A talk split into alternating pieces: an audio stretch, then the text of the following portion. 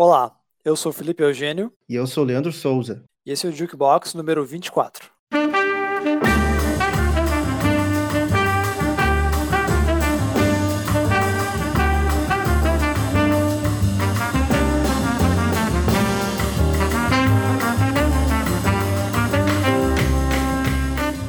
Olá pessoal, sejam todos bem-vindos, todas bem-vindas.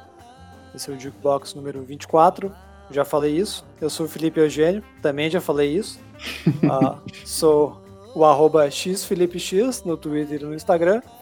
E eu tô aqui com meu comparsa Leandro Bolota, o arroba Bolota e arroba Bolotaites também. Uh, arroba Bolotaites no Twitter e arroba Bolota no Instagram, né? Bolota com H no final, né? Só para complicar, fica mais difícil do pessoal. Né? Mas, né? Se a gente tá falando de rede social, a gente já vai começar o podcast falando sobre as nossas redes sociais. Instagram.com barra jukebox, J-O-O-Q-B-O-X. A gente tá no Facebook também. E se tu já segue a gente lá no Instagram, a gente fez uma pergunta hoje antecipando o tema do nosso podcast de número 24. Se tu não segue, acho bom começar a seguir agora. Sim, sim, a gente tá sempre lá interagindo com o pessoal, lá, até coisas que podem ter a ver com nossos podcasts, às vezes, às vezes não. E enfim, postando que às vezes o que dá na telha e o que não dá na telha, só para interagir com a galera e discutir o que a gente sempre gosta de discutir aqui no podcast, que é música. Mas antes de a gente entrar no tema, eu tenho mais um recado. Nosso, na verdade é um agradecimento, né, um crédito uh, a quem fez a capa deste episódio é o Eduardo Ribas, Dude, grande quadrinista, cartunista e artista que assina a nossa capa aí de podcast número 24. Mas aí um, um cara talentosíssimo aí que tá, né, ajudando aí, contribuindo aí com as, as capas do nosso podcast aí. E por falar em gente, né, que, que fez capa do nosso podcast, acho que nós podemos entrar já no nosso tema, né? Sim, é um tema e também é um desafio, dá para chamar assim. E a gente trouxe dois convidados muito, muito especiais. Isso aí, a gente resolveu entrar num assunto que é meio que um pouco meia-culpa nosso, né? Porque, assim, vamos, vamos botar a gente um pouco na fogueira, mas não vamos fazer isso sozinhos. Né? Eu acho que nós resolvemos. Vamos pegar duas pessoas que têm a capacidade, a habilidade de, né, de botar a gente numa meio que numa saia justa aqui para responder uh, sobre um ranço que talvez a gente tenha né, com música brasileira. Inclusive, qual é, é o tema mesmo que a gente definiu, o nome do tema ali para isso? Desfazendo o ranço com a música brasileira. Eu tinha pensado algo assim, tipo, temos ranço com música brasileira, convença-nos, sabe, convença-nos contrário. Ok, então, mas sem maiores delongas, vamos apresentar aí as, as personalidades, as pessoas que estão aí para fazer, colocar a gente nessa, nessa sabatina, praticamente um roda-viva dentro do jukebox aqui é, desafio. É, uma delas, como eu já tinha comentado, é uma, uma artista muito talentosa aí, que é designer gráfico, jornalista musical nos, nas horas vagas, é agremiadora de projeto musical para cover de Brian Eno, ela faz tudo. Né? Agitadora cultural e podcaster também. É, nossa amiga aí, Luísa Padilha, muito obrigado por novamente estar no nosso podcast. E aí, nossa, que, que apresentação chique. Até deu um up na minha autoestima aqui. e aí, ah, gente, todos, muito. Todos os elogios são válidos. Ah, muito obrigada, tô muito feliz de poder estar participando de mais um episódio depois de, sei lá, quase dois anos, eu acho. Foi no início do ano passado que tu participou do podcast de número. Eu esqueci número 6 sobre música, sobre shows, né? Sobre. Sim, é verdade. Ai, sei lá, foi já perdi. Fi... Foi no final de 2018, a gente falou sobre os shows que a gente viu em 2018 e o que estava previsto para 2019, né? E agora a gente não pode repetir a pauta porque não tem mais show. É, pois é, eu, eu para mim aquilo parece que faz 10 anos, assim, porque, né, já perdi completamente a noção de, de tempo isolado dentro de casa. Mas, mas, vale a pena ir lá conferir, até porque tem um relato muito emocionado da Luísa falando da sua experiência quase extracorpórea no show do Nick Cave. Aquilo foi muito bacana. Ah, saudades. e nosso outro convidado é o, o músico, o, o homem que não para de trabalhar nunca, que está envolvido em inúmeros projetos de bandas e podcasts de sucesso, Johnny Oliveira. Olá, gente. Eu sou o Johnny, uh, arroba Johnny Revolts aí nas redes sociais, tanto Instagram quanto Twitter. E tô aqui realizando o sonho de participar no Jukebox. E agradeço pelo convite, né, dos amigos aí, e muito feliz de participar. Eu falei agora que nem um jogador de futebol, mas é. tô emocionado. Acho que cabe também vender aqui um peixe. Que eu vai e o fundo, Johnny. vai fundo. Eu e o Johnny, a gente, né, trabalha junto, junto com a Cardamomo, que é uma das bandas dele. Sigam aí nas redes sociais também, Cardamomo Música. Ouçam no Spotify, curtam, façam aí, por favor, ajudem. Aj- Apoiem a cena.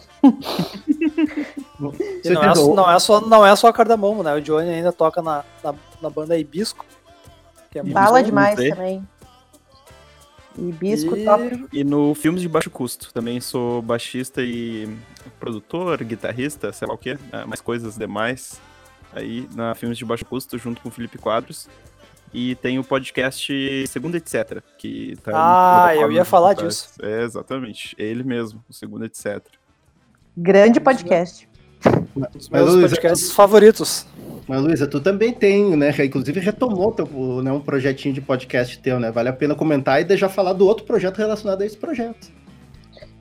Ah, sim, é o, o Bons Albo, que é um podcast que eu tenho com as minhas comparsas Jana, Dani e Cíntia, mas agora eu voltei fazendo um episódio de uma palestrinha, assim, né?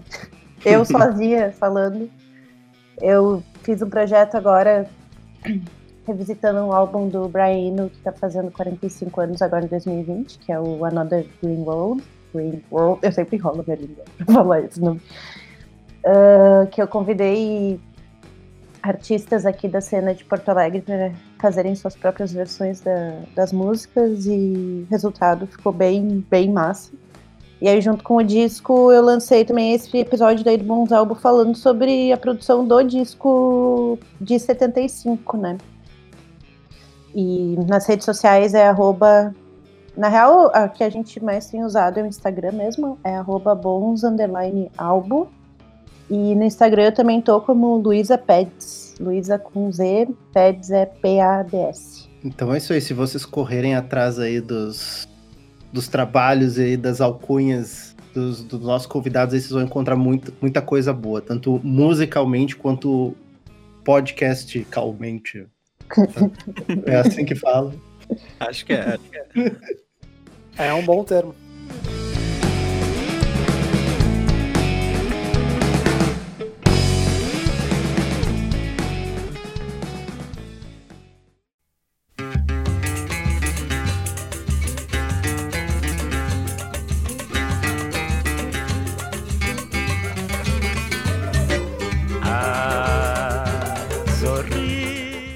Passado todas essas introduções, indicações, aí tudo, tudo muito bom para você, né? Correr atrás depois que ouvir o nosso podcast.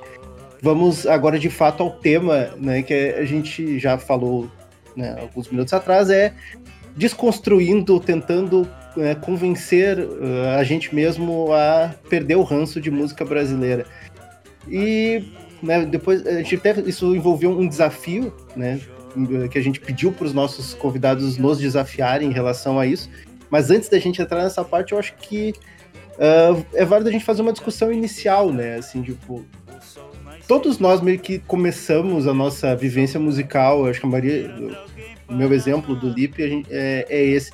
Começamos curtindo um pouco mais de música gringa e aos poucos foi abrindo um pouco para música brasileira, alguns mais do que outros. A gente, eu acho assim, eu na minha vivência, eu escuto, sei lá, da- das músicas que eu escuto, 10% deve ser música brasileira, talvez se não menos. Não sei qual é, que é a- a- o caso de vocês. Acho que vale todo mundo aqui falar sobre histórico, né, de como começou a ouvir música e em que momento a música brasileira ela fez parte. Quero saber de vocês. Bom, eu me chamo Luísa por dois motivos. Um é por causa do nome do meu pai. E um é porque a minha mãe era é uma grande fã do Tom Jobim. Então, lá em casa a gente sempre ouviu muito MPB, assim, eh, samba também. Tom Jobim, Martim da Vila, o CD de Natal da Simone. uh, música brasileira meio que, enfim, sempre teve presente, mas de eu ir atrás, assim, e, e ouvir por vontade própria, foi, acho que quando eu comecei a ouvir Fresno, quando eu tinha ali meus 12, 13 anos. E depois ouvindo Chico Buarque com 15, né? Aquele momento da adolescência que tu quer ouvir umas coisas de mais intelectuais, assim. E aí eu comecei eu, a ouvir Chico. Eu não tive essa fase. é, pois é. é. Eu passei, aí também veio, daí com isso veio um monte de coisa, e daí veio a minha fase Los Hermanos também, que eu tive na adolescência. Mas sempre, sempre gostei de ouvir música brasileira, assim. Sempre foi presente. Ah, ouvia pagode também quando eu era criança, né? Acho que vale, vale ressaltar aí música sertaneja, porque meu pai adora música sertaneja. Ah, eu ouvia muito Axé Music, gosto até hoje. E, e, no teu caso, Johnny, qual é que é o teu, teu histórico, a tua experiência assim, com música nacional? Cara, quando a Luísa falou ali do, do, da Fresno ali, me veio essa lembrança também ali, né? De ter uh, uma adolescência ali, um começo de adolescência, escutando o, o, puro do emo nacional e da ceninha emo que tinha em Porto Alegre também. Mas eu acho que naquela época, mesmo mesmo gostando da, das músicas nacionais aí, do, dos, dos emos, dos rocks nacionais, eu escutava mais música gringa, assim. Eu acho que até hoje eu escuto mais música gringa também, assim como é o caso aí dos amigos. Mas em algum momento surgiu esse interesse, assim, eu acho que mais pro final da adolescência ali, mais é, 16, 17, 18 anos ali, comecei a escutar por influência dos amigos uh, alguma coisa de Tropicália ali, né? Eu acho que a minha iniciação se deu pela, pela Tropicália mesmo, assim. E aí, depois, uh, nos anos seguintes, eu acho que comecei a tentar a buscar coisas brasileiras que se assemelhassem às coisas gringas que, que eu gosto, assim, né? Porque tem há reflexos na música brasileira do, de cenas internacionais que, que a gente curte, né?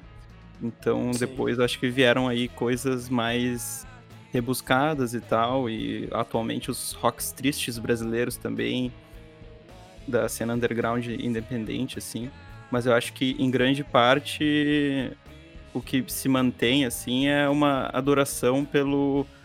Um, pela garra que é preciso ter por parte dos músicos, assim, para trabalhar, né, nesse país como músico, assim. Eu não contei a minha história, não sei se alguém se se alguém se interessa. É que eu ainda não terminei, minha, eu ainda não terminei. Tu vai, tu, vai, tu, vai, é, tu vai ser o que vai encerrar, entendeu? É, mas é só ah. assim, a música brasileira. Uh, eu tive até na minha, na minha infância, tipo, mas assim, meu pai ouvia pagode, eu ouvia, sei lá, Almir Guineto, eu ouvia Fundo de Quintal. E eu achava ah. tudo isso muito legal, assim. Uh, meu pai tinha os, os vinis do Tim Maia, Jorge Ben tudo isso, assim, eu cresci com isso, eu amo isso até hoje, assim. Porém, eu, eu acho que quando entra no, no, na questão do ranço, para mim é, é, tem uma palavrinha nisso aí, é, é, a palavra, é aquela sigla MPB, entendeu? Tipo, e geralmente ele girava em torno do meu ranço, em torno de Caetano, Chico e Gil. É, mas que nem eu ouvia rock brasileiro dos anos 90, eu ouvia tudo, eu ouvia Paralamas, eu ouvia eu ouvi Inimigos do Rei, eu, eu amo Legião até hoje sabe? Então é complicado dizer. Existem músicas brasileiras e músicas brasileiras. É, é uma discussão mais abrangente, até se tu for pensar. Não, é, é, um termo bem generalista, né? Porque basicamente tudo que é feito aqui. E aí engloba umas, sei lá, uma centena de estilos. Né? É, daí se não é MPB, é Neo MPB. Né? Mas Sim. eu acredito que a música brasileira de uns anos para cá, ela ficou muito mais. Eu vou falar, na verdade, pensando aqui no contexto do Rio Grande do Sul. a gente teve muito essa coisa do rock gaúcho, né? Eu esqueci de comentar, mas eu eu ouvia muito, né? Tipo, na época que eu ouvia Fresno, eu ouvia muito Cachorro Grande, eu ouvia muito Bideobaldi, Júpiter Maçã Pública, Pública que é uma banda que, nossa, enfim. Cartolas. Nossa, muito também. Muito. E aí ficou muito essa. A gente ficou muito com isso engessado, né? Essa coisa do rock gaúcho. A Viridiana, uma amiga minha, a gente, ela falou sobre isso recentemente no, numa entrevista que ela deu. E eu comentei sobre isso também. Que uh, ela comentou que de um, de um tempo para cá ela passou a olhar mais para o que estava sendo feito aqui no Rio Grande do Sul, porque antes ela não olhava tanto para o que era feito aqui ou no Brasil. E aí eu comentei, eu acredito que isso tenha acontecido porque a música daqui está muito mais plural.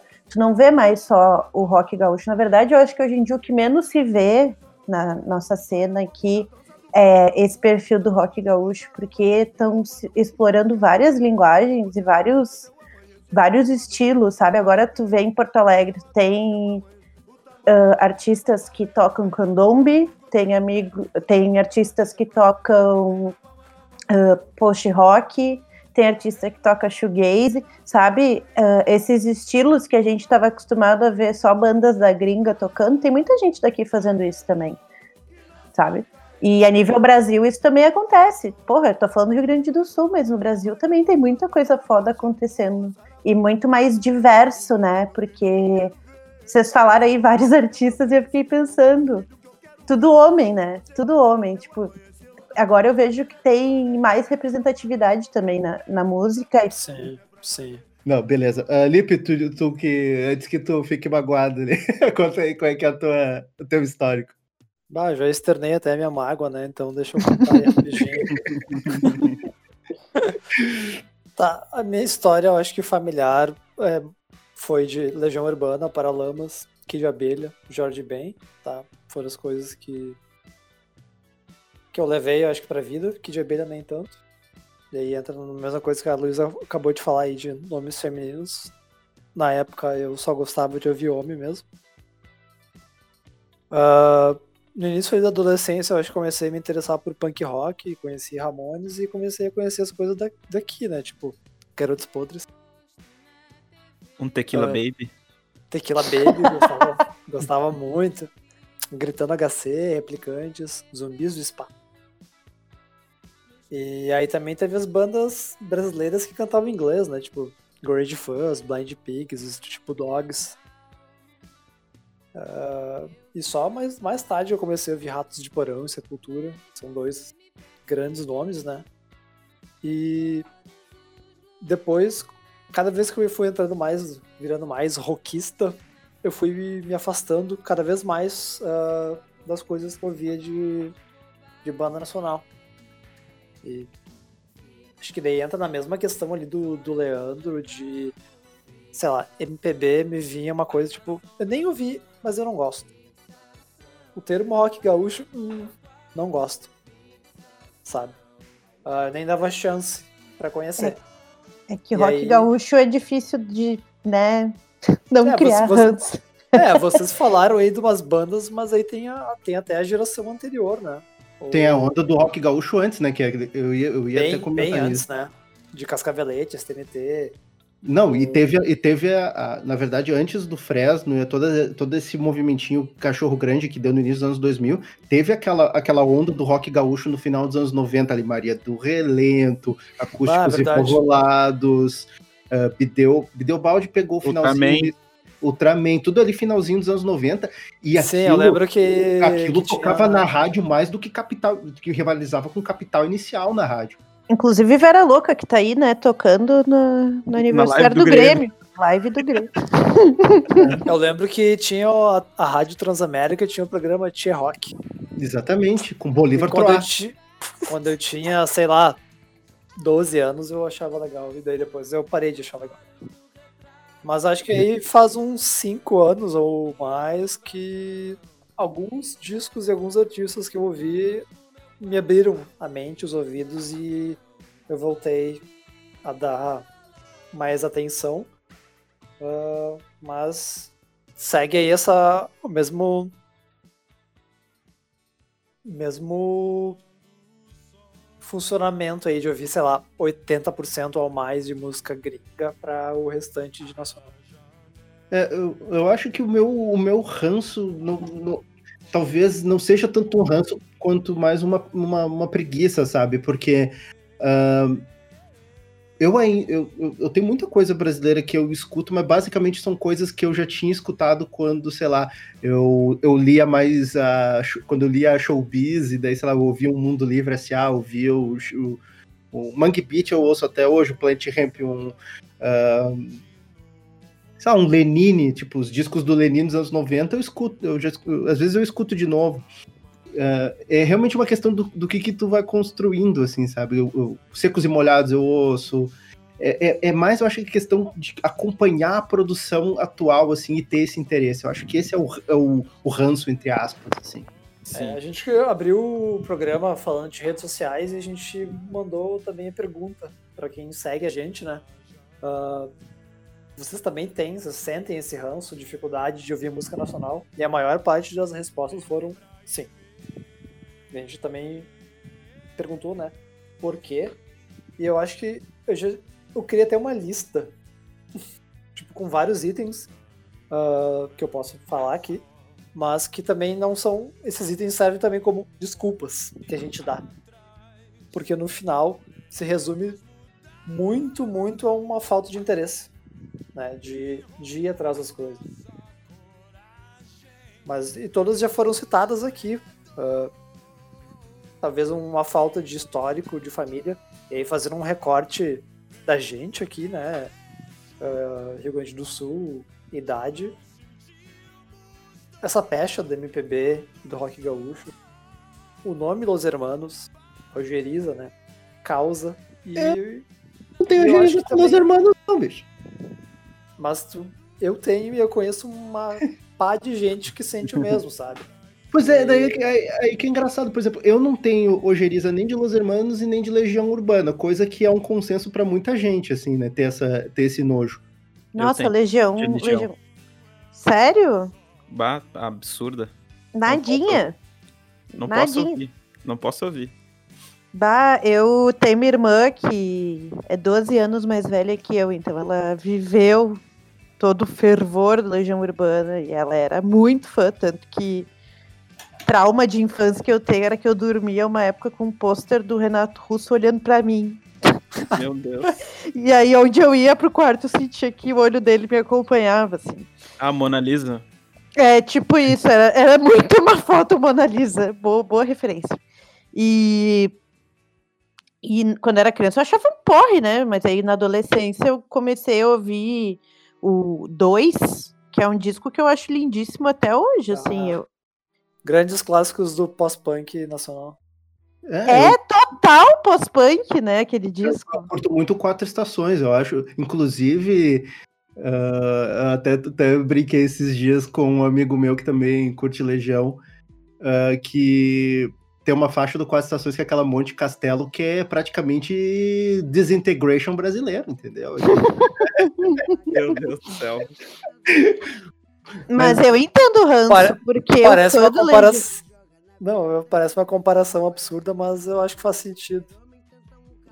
É, mas eu entendo o ranço, porque a, o, o, fã do Legião Urbana sabe ser muito chato. Ah, tá louco. Bota, assim bota como, pais e filhos pra nós aí, então. Assim como, assim como fã de Los Hermanos, entendeu? Assim como fã de. Qualquer coisa, né? Quem é chato é a pessoa.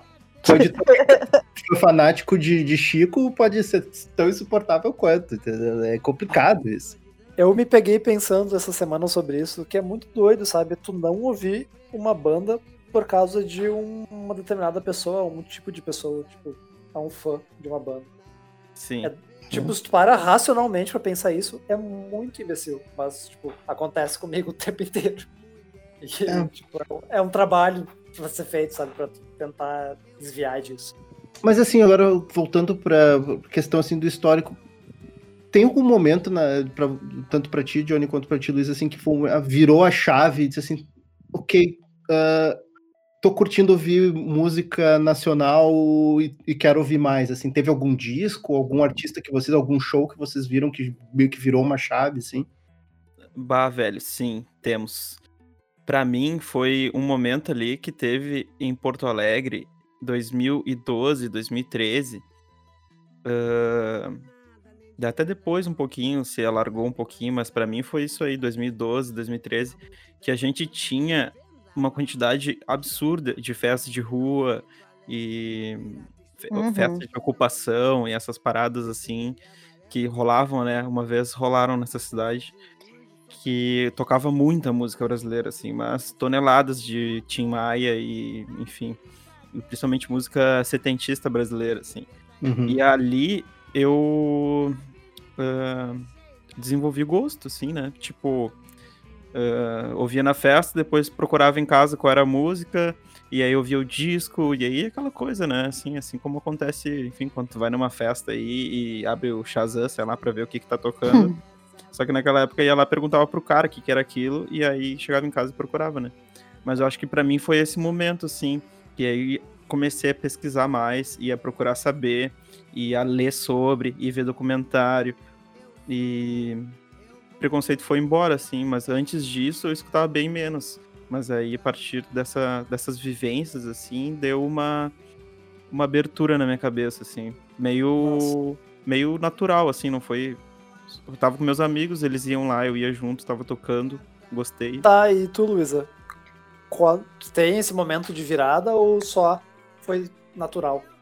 Foi muito natural para mim, assim. Eu na minha adolescência, assim, teve. Eu tive essa coisa muito forte com a Pública, que foi uma banda muito importante na minha adolescência, ainda é, falando aqui do Rio Grande do Sul. Mas acho que a, a banda que mais me impactou quando eu fui ouvir mais e mais foi Mutantes.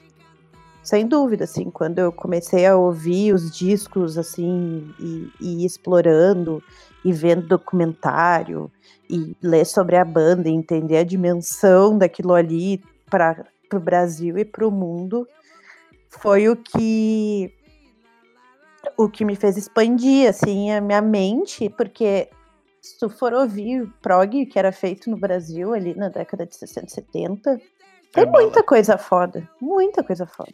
Não, mas nessas festas aí, 2012, que eu falei, tocava muito doses cavalares de mutantes, né? Uhum. Assim, muito, muito, muito, muito, assim. E foi ali que eu comecei a ouvir mais mutantes também. É, já, já, tem uma diferença geográfica, né? Vocês de Porto Alegre e eu e o Leandro do interior, né? É, a gente não tinha muita exposição. A gente morando numa cidade com Campo Bom, que a gente tinha de experiência de música nacional. Era o, pessoal, era o que tocava na rádio, assim, sabe? Não tinha muita gente ouvindo MP, MPB ou fazendo festa de não. MPB. Mas... Era, musical, era musical JM, terceira dimensão. Pô, é. mas aqui também, qual é que é? Morava lá no Leopoldina, ali perto tinha o baile do Gugu, só tocava essa, essas coisas aí.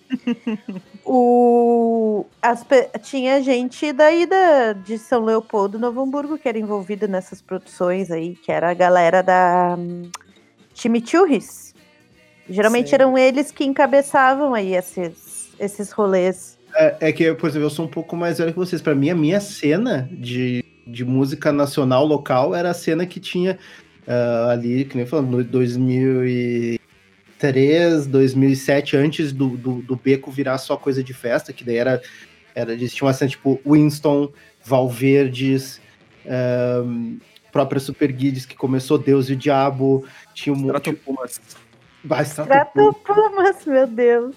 Verdade, era, eram essas bandas aí, sabe? O Cachorro Grande estava num nível um pouco diferente, e, mas eram todas assim bandas que uh, tipo, não tava, não, não, não, tinha se criado ainda a, a, a, onda filhote de Los Hermanos que tava fazendo rock incorporando com MPB, sabe?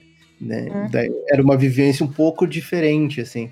Eu não, não tive nada desses momentos aí de cena, de ver muita banda uh, local, mas eu acho mais ou menos na mesma época, em 2011, 2012, saiu o Nó na Orelha do Criolo, foi um ah. disco assim que, putz, furei de tanto ouvir, sabe? E foi ali que eu, olha, eu gostei disso, eu quero saber mais. E aí, ali por mais adiante, saiu o Mulher do Fim do Mundo da Elza Soares, que tipo, eu vi muita gente elogiando. Eu, hum, tá, vou ver qual é que é. E caralho, aquilo foi muito doido pra mim. Eu lembrei de acrescentar um outro negócio também agora, dessa, dessa pergunta anterior aí, que foi. Tinha um, rolavam uns festivais na URGS, que o nome era Festivale. Eu não sei se a Luísa. Eu acho que eu fui em um. Eu acho que mas... eu fui em um. Não me lembro, mas eu acho que sim. Porque eu já fui funções no Campus do Vale, aquelas aglomerações, sim. saudades. Sim. Mas eu lembrei de um momento para mim que foi muito assim. Uh, epifania, assim, né? Insights. Que teve o show de uma banda que o nome era Fratura Exposta, falecida banda que não existe mais. Bah. Que era um, era um rock, assim, absolutamente pesado, assim. Os meninos sentavam a mão de um jeito especial. E eu, eu, não, eu não perdi a oportunidade de ver eles, assim, né? Mas eu lembro da primeira vez que eu vi eles no. no eu acho que foi no festival. E eu fiquei assim, meu Deus do céu. Eles são brasileiros. Tipo assim. E eles fazem isso aqui, né? Tipo, estão fazendo na minha frente, é inegável, não posso negar. E foi um momento bem bem importante, assim, bem forte. E é guita e batera, né? Sim. Incrível. Só, né? Só. Só. É. Eu acho essa uma, uma reflexão muito interessante, porque a gente já gravou vários podcasts aqui falando cenas de outros lugares e, sei lá, de Seattle, de Washington, de várias coisas que a gente curte de fora. E eu fui imaginando, tá, como será que deve ser viver uma cena, sabe? Sim. Local. É louco. presencial o negócio acontecendo. É que se tu for pensar assim na, na, música brasileira, especialmente o rock, quantas cenas de fato existiram? Do, tipo Mangue Beat, teve a vamos pensar a cena do de Minas. Nossa, aí. É, esse, esse lance de cenas às vezes acontece por um zeitgeist, né, de acontecer tudo ao mesmo tempo, mas tem a parte midiática, a imprensa que dá um nome, né, claro. pro, pro é, mas aqui em Porto Alegre a gente está vivendo um momento agora que até tava esse, no início do ano estava conversando com o alemão, com o Alexandre Birk, ele comentou comigo que fazia uns 30 anos que ele não via uma cena musical como ele tá vendo agora em Porto Alegre, da galera pilhada, a galera fazendo muita coisa. E tem muita coisa foda acontecendo aqui, sabe? E é, é muito louco tu tá experienciando isso, vivendo isso, porque tu para e pensa nas coisas que tu lia, que eram feitas há 30 anos atrás, daqui 30 anos vai ter gente lendo sobre isso que está sendo feito agora, sabe? E, e, eu tenho certeza que tem gente que está aqui agora que daqui a 30 anos vai, vai ser mencionado, sabe? Nem que seja como aqueles discos mais obscuros que, tipo, tu descobre, tu fica, caralho, o que, que é isso? De onde que saiu isso? Sabe? É, tipo, é, tipo mas é, quem viveu a cena vai lembrar com carinho. Tipo. Uh, eu acho que a gente entra aí no outro item que foi citado pelas pessoas que responderam, e eu também fiz esse levantamento, que é a questão de, sei lá, veículo de informação sabe? Onde tu busca informação. Tem essa cena acontecendo, mas muita gente diz que falta visibilidade para isso. Uhum. E falta aqui, com certeza, a gente. Isso é uma coisa que tá escassa, assim. De, é, de tipo, acho... quem escreve, sabe? Não só Sim. replica. Acho que o Johnny pode também... falar melhor sobre isso. É, eu, eu, eu, sinto uma, via de mão dupla, né? Falta quem escreve, falta interesse também de quem quer buscar. Sim, mas é que eu acho que assim, né? Uh, na minha opinião, né? Óbvio que, enfim, posso. Alguém pode. A gente pode debater sobre, né? Mas eu acho que como falta dinheiro para fazer música, porque assim, é na, é, é na cara, né? Tipo, as pessoas Sim. que eu conheço têm outros empregos, né? Todo mundo. Uh, assim como falta dinheiro para fazer, falta dinheiro para tu investir mais em divulgação também, né? Falta dinheiro para tu gravar e daí tu tem que dividir o dinheiro de tu gravar com o dinheiro de tu divulgar e aí não tem investimento na cultura por parte do governo também, assim, enfim, qualquer coisa falta tudo. e, e, por parte da própria imprensa, assim, né, que também está vivendo um momento complicado de repensar e reestruturação e pensar novos, novos jeitos de tirar, o, de tirar dinheiro dali, né? Então, Sim. acho que é uma combinação de fatores que dificulta muito ah, tu, tu pegar o teu som e alcançar, né? Tanto que tem artistas que eu conheço que preferem, em vez de contratar um serviço de assessoria especializado ou alguma coisa assim, pega uma grana e joga, liga para atendimento do YouTube e, e, sabe, tenta impulsionar, impulsionar o vídeo, sabe?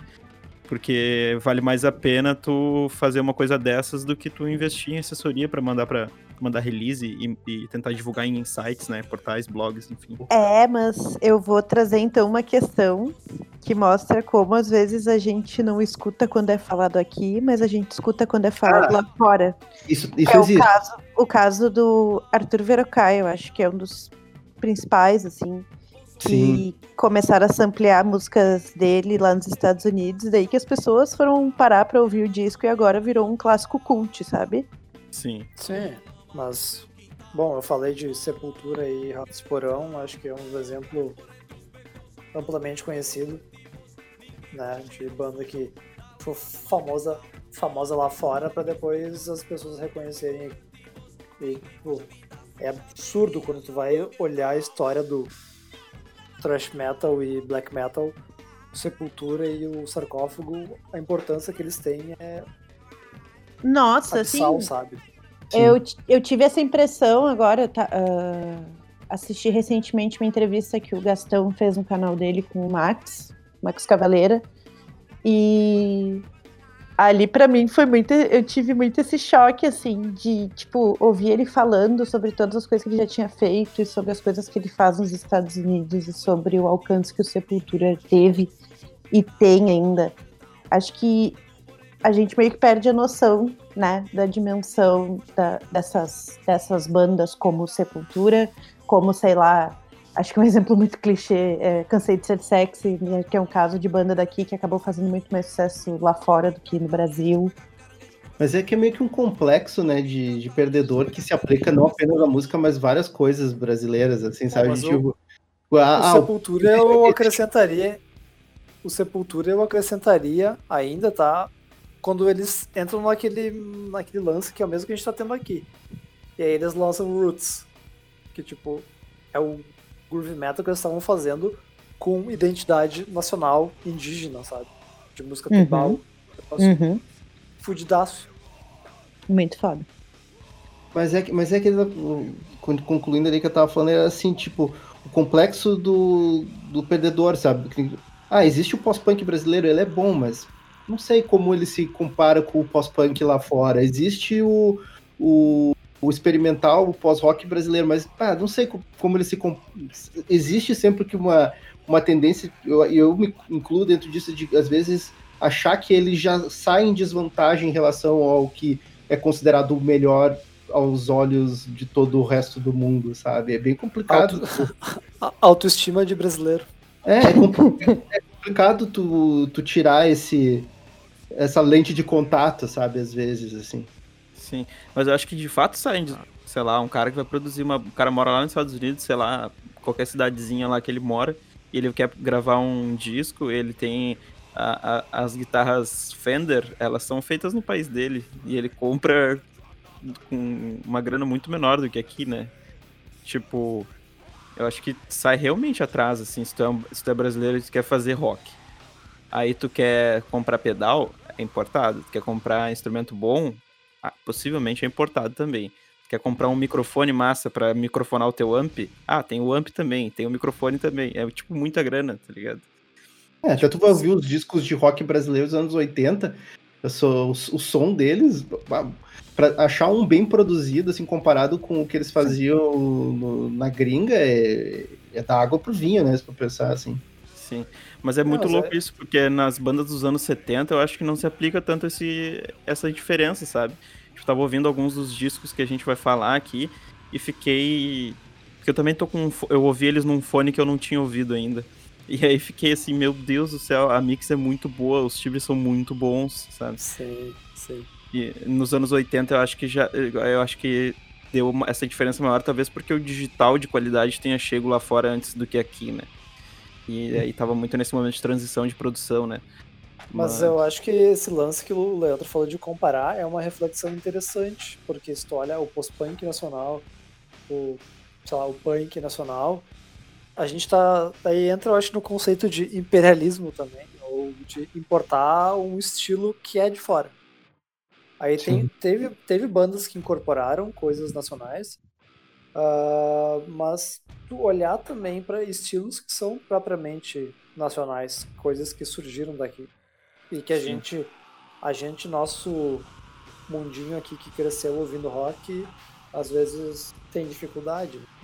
Totalmente, mas uh, agora remetendo novamente à minha, à minha formação musical, eu curto até hoje Paralamas do Sucesso, que é uma banda que foi muito boa em misturar coisas até certo ponto brasileiras, até mesmo influências uh, afro no som deles, com funk, com soul e com rock, sabe? O Paralamas era uma banda era uma banda de MPB, nesse MPB esse termo desgraçado, disfarçado de pop rock, sabe?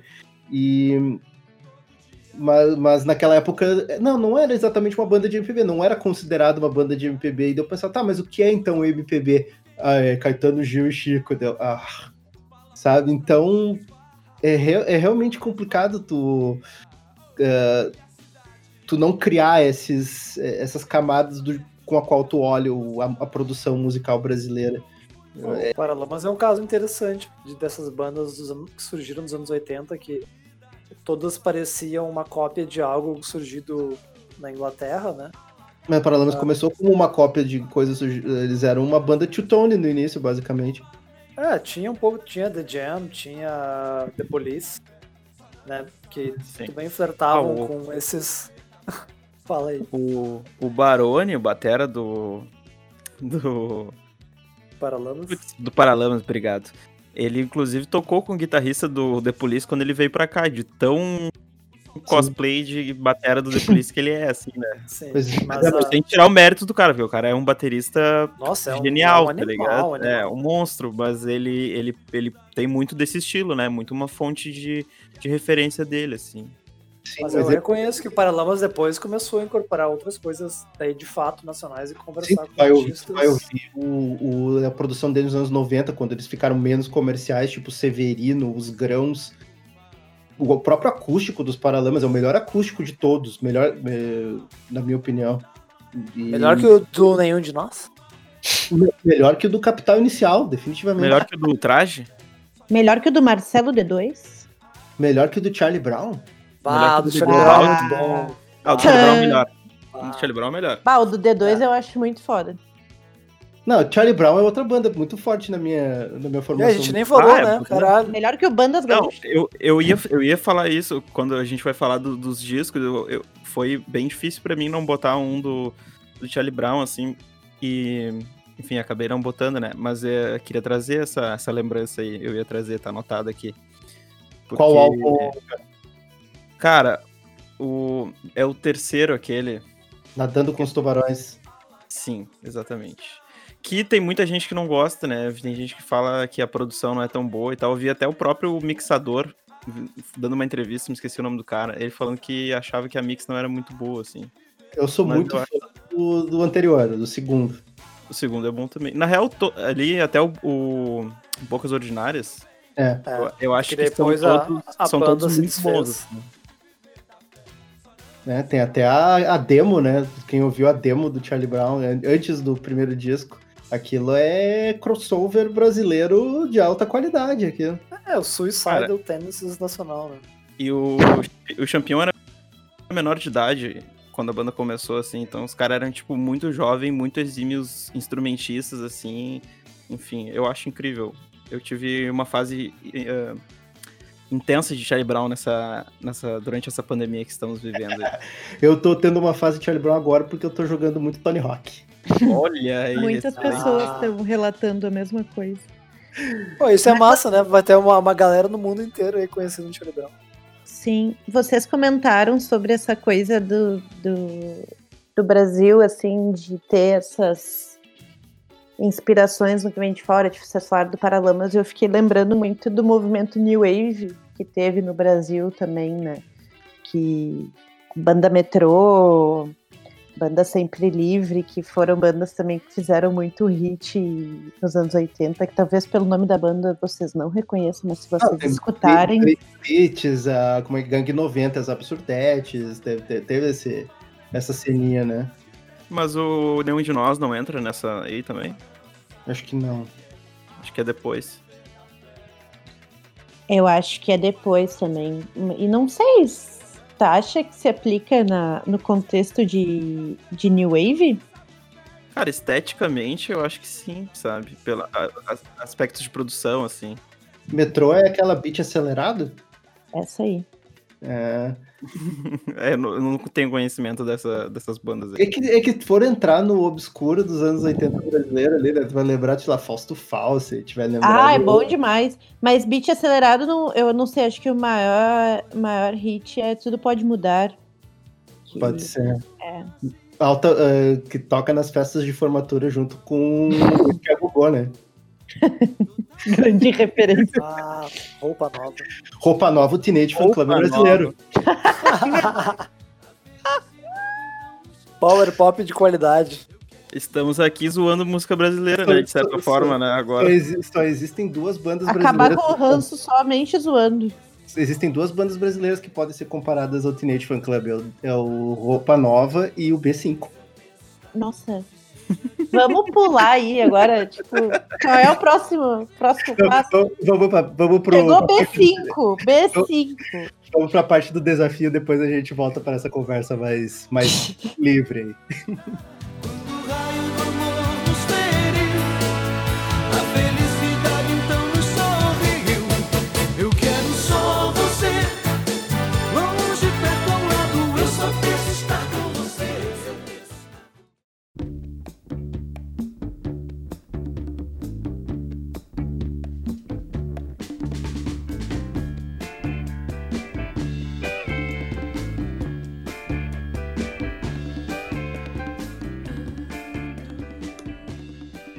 Quando a gente convidou o pessoal para participar aqui do podcast, a gente mandou também um desafio. No caso, eles teriam que nos desafiar a ouvir alguns discos. Então agora a gente vai entrar nessa parte de indicações. Quando- foi dividido em seguinte: discos clássicos, discos atuais, e a gente também queria ouvir algum pouco de obscuridade, né? Coisas nem tão conhecidas. Então, agora a gente vai alternando aí entre a Luísa e o Johnny, eles vão falando os discos, vão contextualizar, e aí todo mundo vai eh, falar aí o que, que achou, como é que foi a experiência da audição. Contigo, Luísa. O disco clássico que eu escolhi foi um dos Mutantes, que é o Divina Comédia, eu ando meio desligado, de 1970. Eu tinha que, de alguma maneira, sentia que era o meu dever trazer um disco dos Mutantes para a lista. Eu cogitei trazer o A e o Z, mas o A e o Z ele já tá mais para obscuridade do que para clássico. E eu trouxe porque acho que atualmente eu tô muito mais na fase do, do Divina Comédia do que, por exemplo, o Jardim Elétrico, que por muitos anos foi assim, era, falava de Mutantes, falava de Jardim Elétrico porque era o meu disco favorito. E aí recentemente eu ouvi e não bateu da mesma maneira, continuo achando um bom disco, mas ele é muito mais rock, sabe? Rock! Rock! É, Rock! Obrigada, Felipe. e o Divina Comédia, ele tem essa coisa ah, do- de ter o rock, mas ele tem um. Ele tem uma loucurada no meio, ele tem um deboche, né? Tem a loucurada de O Meu Refrigerador Não Funciona, que tem gente que pula essa música porque ela é muito, realmente muito louca. né? Que tá ali berrando ali, maravilhosa. Mas aí tem músicas como Hey Boy, que quem não se contextualiza antes de ouvir pensa, tá, mas isso aqui é uma musiquinha boba, mas é justamente um deboche à jovem guarda, né? Então, eu recomendo muito esse disco, assim. ah, é que Mutantes é foda, tu indicar um disco, porque eu acho que tu tem que conhecer a pessoa pra entender. Porque eu acho que eles têm discos assim que conversam com diferentes linguagens e tu pode apresentar para diferentes tipos de pessoas. Mas eu optei por trazer o Divina Comédia. Não sei o que, que vocês acham desse disco. Esse disco eu acho um disquíssimo. Inclusive, ele se encaixa naquele, naquele lance que eu falei lá antes, de conhecer música brasileira pelas festinhas e tal, porque tocava muito essa, essas músicas aí, principalmente uh, Ando Meio Desligado, né? E ah, Não Vai Se Perder Por Aí era uma Não que vai se tocava perder por aí sempre, né? também. É. Mas, Mas não é desse disco. não é desse. Mas tocava também a, a menina também. Tocava bastante nas festinhas também. Sim. Esse aí eu conheci a versão Tequila Baby. Não, não é a mesma. Tu tá confundindo aí Minha, com... minha, minha Menina meni- Linda, que é do Não, não. Renato e os Blue Caps. Não, minha menina. Ela é minha menina. Tem Eles gravaram? Sim, Sim. claro. Putz, poderia não saber disso. Mas tudo bem. Mas esse, esse disco aí, eu acho que ele tem. Eu ouvi ele hoje, né? E aí eu achei. Eu não sei se eu tô turbinado aqui com o fone que adquiri recentemente, mas eu achei a mix muito boa, assim. e, enfim. Fica o desafio aí pra quem toca o instrumento, pega qualquer uma desse aí e tenta tirar a guitarra ou o baixo. Só vai, tá ligado? Bah. É muito osso, meu. É muito osso. Os, os caras tocavam demais, assim, níveis absurdos, né? Ainda tocam, né? Estão vivos os rapazes aí. Não, Mas- esse disco tem, assim, tipo, além do- dos mutantes ali, né? E do Dinho e do Liminha, que também eram mutantes, mas as pessoas falam de mutantes sempre pensam Rita Arnaldo e Sérgio. Também tem o Naná Vasconcelos tocando percussão, né? E, e o Duprá foi a pessoa que fez os arranjos orquestrais. Então, tipo, é um, pra mim é um senhor disco, porque Naná, pra mim, foi uma das criaturas mais incríveis que já existiram no Brasil. Pois é, esse, eu, até- eu até fui falar com a Luísa quando ela fez as indicações na semana passada, ou retrasada, que é, esse é, o- é considerado um- o, o disco, possivelmente junto com o primeiro dos Mutantes, é os, os clássicos, os clássicos geralmente dizem os seus pontos de entrada nos Mutantes, né? O primeiro disco e o, e a Divina Comédia. E eu acho Divina Comédia ter algumas das melhores músicas deles, mas não é um álbum que, tipo, eu, eu ia ser sei lá, o terceiro dos Mutantes se eu for escutar. Eu tive uma fase Mutantes ali quando eu tava, é, sei lá, 14, 15 anos, talvez. E eu gosto muito do primeiro disco dos Mutantes. O- Nossa, primeiro é. Eu vou te dizer uma coisa, então. Eu comecei a ouvir Mutantes e o, o primeiro nunca me batia. Eu ouvia os outros, eu achava sempre melhores. E o primeiro foi me bater, assim, ó, de bater, assim, real, recentemente. E porque é tu pensar no contexto, 1968. Sim. Aquela produção, tipo, o que, que é o relógio, sabe? O relógio é uma obra, aquela música. Ah, mas É. é. tudo. Senhor F, bate macumba. né? Puta. É que, é que tem faixas no Divina Comédia que. que eu, falo, eu sou daqueles que pulam, o meu refrigerador não funciona. Eu pulo. Ah! Porque pensa assim, tá, ok, é experimental, é despirocado, mas pra mim soa irritante. Inclusive, depois no disco clássico do, do, do Johnny tem outra faixa que, eu, que, que me causou uma reação semelhante. Mas realmente tem coisas maravilhosas nesse álbum, Chão de Estrelas, eh, né? Quem tem medo de brincar de amor.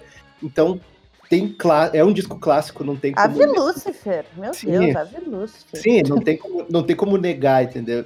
E pra mim, assim, quando falo mutantes, é, eu não tenho ranço de mutantes, eu até gosto. Então, eu sou- se se botar essas faixas aí no, numa festinha de MPB, vai, vai ser aquele momento que eu vou curtir muito, assim. Antes de eu dar meu relato, eu só queria deixar um registrado, um, um abraço pra minha sogra, que foi de Rita Lee. Acho pouco provável que um dia ela venha escutar isso, mas fica o registro. E eu também tive uma breve fase de mutantes quando eu tava totalmente alucinado ouvindo The Doors. E aí tinha uma, uma ligação direta de psicodelia de Doors com, com os mutantes. Mas esse precisamente era te- teclado de churrascaria, tu quer dizer? esse disco é um dos mais teclado de churrascaria, com certeza, esse dos mutantes aí. Tem, tem bastante. Mas esse era um disco que eu não ouvia, sabe? Eu ouvia o primeiro, ouvia o Jardim Elétrico e esse aqui eu passava reto. E foi, eu achei bem interessante ouvir ele. Porque as mesmas palavras que o Johnny falou produção, a sonoridade desse disco é um bagulho absurdo. E ao contrário do Leandro, eu achei muito, muito doido. Porque, sim, é doido, mas achei de uma maneira legal a as loucuragens que eles fazem nesse disco. Sim. Pela questão conceitual, né? Do, da Divina Comédia, do Dante Alighieri, de como isso transforma dentro do disco. Porque é um bagulho totalmente debochado, né? Tipo, ele é ácido de várias formas, né? Ácido psicodélico e de, do humor ácido, Sim. esse deboche. Inclusive, deixo outra dica aqui também do, do canal do Gastão, uma entrevista que ele fez com o Liminha. Foi agora, acho que faz duas semanas. Liminha falando dos mutantes, assim, de uma maneira que eu nunca tinha visto ele falando, e sobre o início da banda, e sobre toda a treta da Rita Lee com o Arnaldo. Vale bastante a pena ver, assim, acho que é uns 35 minutos de entrevista. Muito bom. Leminha é o dançarino do Gugu, né? É, Aquele- ele, Aqueles. ele participou uma época nos Mutantes, agitando assim a galera pra curtirem o show. Mas esse, esse disco aí, eu tive um sentimento hoje que foi, eu acho que, né, principalmente ligado à nostalgia, né, que eu falei de escutar isso mais, mais novo, né, mais, mais juvenil, mas me senti jovem escutando esse disco aí. Tive esse... senti é, como se ele fosse fresco ainda, sabe? Sim. Sabe por que, que eu confundi com Não Vai Se Perder Por Aí? É porque quem tem medo de brincar de amor, eu lembro que tocava muito na- nas festinhas. E eu sempre que eu escuto essa música, me vem essa lembrança da noite de Porto Alegre, as pessoas felizes, algumas felizes sob efeito de substâncias aí e tal, mas era, era sensacional aquelas festinhas. Tinha um lugar que faziam festa, que, pra quem não é de Porto Alegre, só pra contextualizar, era um lugar que sei lá o que, que era aquilo antigamente, mas no fundo do lugar tinha uns jogos, assim, e durante a festa ficavam umas televisões, assim, passando o João Kleber. Aí tu tava lá na festa curtindo Mutantes e assistindo o João Kleber, sabe? Uma Ah, experiência muito única. Cabeludo. cabeludo, histórias É. cabeludas desse É, lugar, aí, desse é. local. Grande local. Festa dos nossos trapos coloridos mostrar que nos morros mal vestidos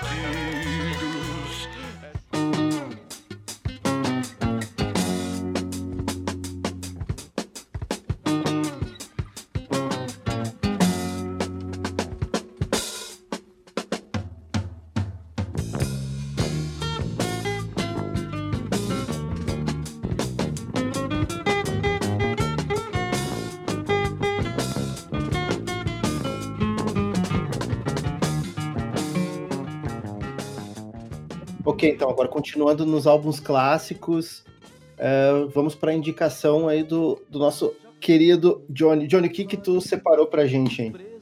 Separei uma coisa finíssima, que é Jardim Macalé, auto-intitulado, 1972, um disco curtinho e muito bonito. Cara, esse esse disco aí, eu, eu acho que eu separei ele por, por um motivo, assim. Principalmente, né? Porque recentemente me liguei de que no mesmo ano que o Jardim estava lançando esse disco, ele estava gravando o Transa do Caetano que é um disco absurdamente mais hypado, assim, né? Tipo, níveis ensurdecedores de hype, assim. E pensar que esse rapaz gravou esse disco, essas músicas aí, no mesmo ano que ele também tocou violão nesse disco do, do Caetano, é, é um ano perfeito, né? Assim, o cara, enfim, gabaritou, né? Gravou dois, dois dos principais discos para mim, assim, dessa época ali, do começo dos anos 70 no Brasil. E, enfim, é uma obra, né?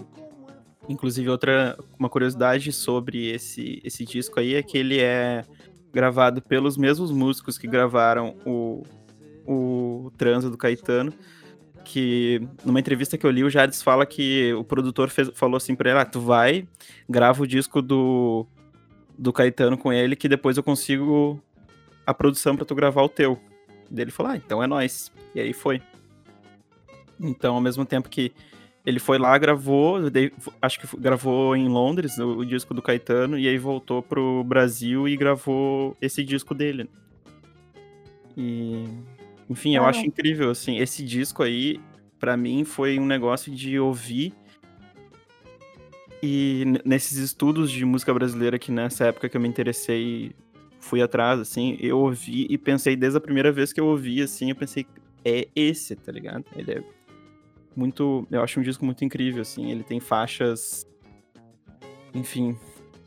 Balanços e tristezas, e ele tem um pouco de tudo, assim, e e a instrumentação dele é maravilhosa. Eu sou apaixonado pelos timbres de baixo nesse disco, assim, os grooves são um negócio. Ah, eu sou muito fã de, de disco, né? De música triste e eu. O Johnny sabe que não resisto. Gostei bastante. Poderoso. Eu, eu sou uma. Nesse quesito Jardim Macalé, eu ainda estou devendo, porque é um artista que eu ouvi. O último dele, eu acho um baita disco. É. Que disco foda, assim. E, e desse primeiro, tá, eu conheço, tipo, o Movimento dos Barcos, Soluços, que são pesadíssimos, por sinal. É, mas Soluços não, é de- não é desse, né? Soluços é do é um compacto antes. Ah, eu achava que era desse. Não, Soluços é do primeiro compacto dele. Pra tu ver aí como, como estou inteirada, né? Esse Mas. é. Vai lá, vai. Não, só ia comentar que eu me sinto até meio, meio devendo isso pra mim mesma, né? Mas como eu já comentei com vocês em outro momento, eu acho que tem muitas coisas que vêm com o tempo, assim, coisas que a gente escuta no momento certo. Boto Sim. muita fé nisso, sabe? Que a- a- surgem na nossa vida nos momentos certos. O que eu não falei, não dei destaque, né, pra nenhuma faixa aí, né? Mas o que o Felipe falou de ser um disco triste, eu acho, eu gosto muito que mesmo nas músicas que tem um balanço e tem eh, que, que tu escuta e pensa, ah, essa essa rola dançar, né? Aí se tu escutar a letra, tu percebe que ele tá sendo ou irônico ou tá falando de coisas tristes assim, né? Então, enfim, ele- é desse humor dele, né? De, que permeia os outros discos dele também. É, desses malditos, assim, o que eu mais, me, mais ouvi, que eu gosto demais, é o Sérgio Sampaio, assim. Mas o, o Jardes, eu... Eu sei que o Leandro tá só esperando aí pra falar desse disco. Pois é, cara. Isso isso aí, isso, daí eu, eu ouvindo, eu pensei assim, tá, isso aqui é MPB que eu não, não, não, não sou muito fã, não. sabe? Porque, sabe, aquela coisa realmente, aquela instrumentação groovada, mas que não é, exata, não é exatamente o, o, o groove que eu, que, eu, que eu curto, sabe? E, ok, é, é- é produzido muito bonito e tal, e a primeira faixa eu achei bem bacaninha, aquela farinha do desprezo ali, achei bem massa. E só que depois começou a cair nas- nessas questões mais, ah, vamos dizer, pensadas e coisa e tal, embora que falou, tem essa coisa meio, meio, meio triste e tal. Mas o movimento dos barcos tá, ok, é, é- é bem conhecido e tal, mas eu já não era fã antes. Quando chegou naquela faixa Let's Play Dead, eu disse assim, tá, larguei. Larguei de mão. larguei, larguei de mão, não vai rolar. E, e- e basicamente é isso, assim. é, ele tem um pouco a ver com, com, com esse estilo assim, de MPB Caetano, coisa e tal, que eu juro por Deus que eu tentei gostar e, e até hoje não me soa bem aos ouvidos, assim, não sei dizer porquê ainda. Mas é basicamente essa a minha impressão. É, tem muito do, do, do gosto pessoal, mas tu tá disposto, tu tenta ver e não rola, acontece. Pra, pra mim aconteceu. Acho que eu ouvi esse disco aí umas três, quatro vezes nas últimas semanas pra... e curti muito. Não, e outra coisa também dessa instrumentação, às vezes entra numas vibes meio meio que lembra meio um Sim. pouco de, de fusion, sabe? Aqueles, aqueles baixos que eu- embora naquela época ainda ele nem era conhecido, mas esse, uma vibe jaco pastoriana, assim, pá, não, não é comigo, tô, tô, Algum va- problema? tô vazando. mas, Não mas é, entendi, não entendi. Tem algum problema aí com, com o Jaco Já- Pastor? eu tenho alguns problemas com o Jaco Pastori, sim, podemos fazer isso no podcast. Hum, Eu acho, eu acho que um lance disso aí do baixo, que tu falou de ser meio fusion, é que quem tocou o baixo é o Lenny Gordon, né? Que é o rapaz aí que tocou guitarra em meio, meio tropical ele era o guitarrista virtuoso, né? E foi carregado do baixo nesse disco aí. Então, quando o guitarrista vai tocar o baixo, muitas vezes sai um, tem que se aparecer. é, sai um lance mais virtuoso, talvez, do que a música precisasse, assim, né? Enfim. É uma impressão que eu tenho. É, e daí começou a me evocar coisas tipo, sei lá, Mahavishnu, tudo fu- Fusion, sabe? Como eu pensei. E, e a instrumentação, o timbre da, da bateria e do baixo lembra muito essas coisas de Fusion é, início dos anos 70. Então, juntou MPB com uma coisa gringa que eu não gosto e eu daí Ah. foi. Eu fui pego de surpresa, nem sabia quem era Jardim Macalé, eu só dei o play.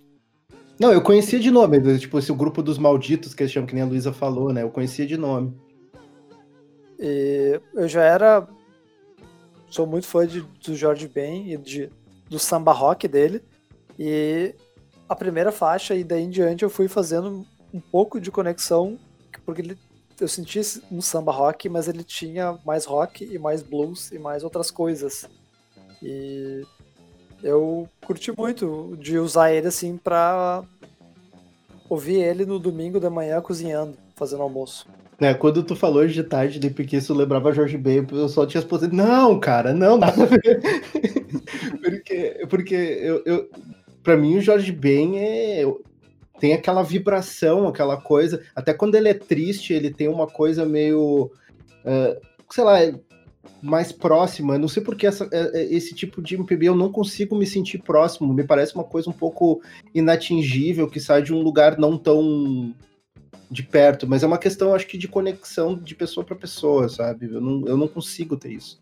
Eu gostei muito É. que a descrição do Leandro negativa me deixou com muita vontade de ouvir o disco. É que, né, Às vezes. tu já sabe, tu já sabe, né? Obrigada, Leandro. Obrigada. Porque vale a pena conferir. Não, mas é que eu gosto de Fusion, sabe? E nunca tinha. Ninguém tinha comentado desse, desse ponto de vista, assim. E aí tu ainda falou do Jaco. Tipo, eu amo o Jaco Pastorius. E aí tu vem falar mal do Jaco Pastorius perto de mim. É óbvio que eu vou querer ouvir o disco agora, não. Tu vai curtir. Ah, tem outra curiosidade desse disco aí que ele foi. Tem faixas aí que foram regravadas por outros artistas da MPB, né? Então. ah, enfim, ah, muitas, algumas coisas aí, tipo Mal Secreto, rola muita gente conhecer a versão da Gal e não saber nem que ela. A versão primordial é do Jardim, né? Sim. Então é um clássico quase obscuro. É, é. Tipo, eu trouxe ele porque eu queria fugir do óbvio, como eu já comentei antes, eu quase trouxe o. Não sei se a gente tava gravando quando eu comentei, mas eh, eu comentei que quase trouxe o Clube da Esquina. Eu pensei, não, mas esse aqui é o queridinho da Pitchfork, não vou, não vou levar ele. Aí. Esse é um disco que eu nunca ouvi, por exemplo. E uma hora eu preciso fazer isso. Eu fazer. vejo o Jardes muito nessa linha tênue, assim, entre o clássico e o obscuro. Ele como artista. Sim, Mas concordo. enfim, go- gostei muito da dica. Vou botar ele no catálogo pra ouvir mais vezes.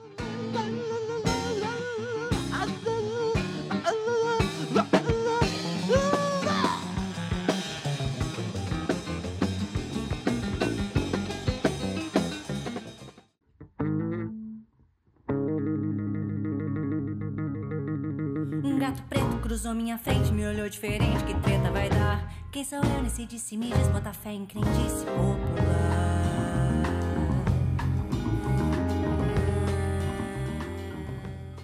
Tá, vamos entrar então agora na, na lista dos discos atuais. Luísa, é contigo. Dos discos atuais, eu trouxe o disco de uma artista aqui do Rio Grande do Sul, minha amiga, grande artista de Rio Grande, que é a Paola Kirst. Disco chamado Costuras que me bordam marcas na pele, que é de 2018. E ela, esse disco, é, ela toca acompanhada da banda Kiai Grupo, que também é uma banda lá de Rio Grande. E eles sempre tocam juntos, assim, é muito lindo, assim, acompanhar. Posso falar porque já trabalhei, já convivi muito de perto, de, quando ainda era possível conviver com pessoas, né? É, já troquei muito com eles e ouvir o disco, conhecer a pessoa e ver que realmente tudo aquilo ali que tá no disco é realmente inerente na pessoa, realmente faz parte dela, é uma coisa muito foda. É um disco muito forte, né? É um disco que ele tem ele, ele varia assim entre, entre extremos, assim como tem músicas completamente viscerais, tem músicas suaves, ah, uma produção muito foda. E esse disco até na, na época ele ganhou um prêmio Açorianos. E a Paola, assim, ela tem uma voz que eu, eu fico arrepiada toda vez que eu vejo ela ao vivo, mas todo o conjunto ali dela com o Kiai, nossa, é uma força que é, é, é- é- eu acho que só tu estando num show assim pra tu entender, porque eles têm uma conexão muito forte assim, né? E, e, e os guris eles eles têm eles enfim, eles vêm de Rio Grande, né? Lá em Rio Grande, inclusive, eles eles dizem, tem- eles criaram lá o, o, o Perifa Jazz. E, e aí eles fazem esse som que é uma coisa, é um jazz, mas é um jazz mais experimental. Tu vai no show e, e sempre rola assim um, um improviso, um- um- uma coisa que tu vê que tipo parece que eles estão entrando no instrumento e ela também parece que está entrando no microfone.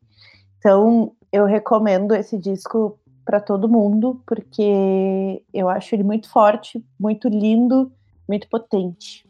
Queria saber aí o que, que vocês acharam desse disco, né? Acredito que não sei se todos ouviram, mas queria saber. Eu fiquei realmente impressionado. Achei, nem tu falou, um disco que tem uma força absurda, assim, e, e, e, as- e vem de ambas as partes, tanto da, da voz e das letras, né, que a, que a Paula Kirst canta, assim, que nem pode ser até um momento meio brincalhão, tipo aquela abertura que eu achei bem, bem bacana ali, o pão com mel. Em outros momentos o troço fica, parece que vai sair do controle, mas é um caos controlado, né? Tanto a voz dela eh, meio que possessa e o, e, o, e o som acompanhando, às vezes mais gruvado, e outros momentos quase só um, uma, uma- um batuque dos infernos, sabe? Assim, então tem muita coisa nesse disco. E em outros momentos também tem uma coisa bem doce e, e melódico. E é, é bastante coisa para assimilar num único disco, mas tudo faz sentido. Assim, eu achei Eu acho que essa impressão que tu teve dessa coisa eh, possuída, né? uhum. Foi na, na Charlie 04, que é uma música que, na verdade, quem escreveu essa música foi o, o Juliano Guerra, que é um artista de Pelotas. E ele escreveu essa música e deu pra Paola, assim, pra ela gravar. E ela foi lá e fez essa coisa absurda que Charlie 04 ah, é uma música que fala sobre violência contra a mulher, né? Sim. Só que, nossa, me arrepiei aqui só de, de me lembrar.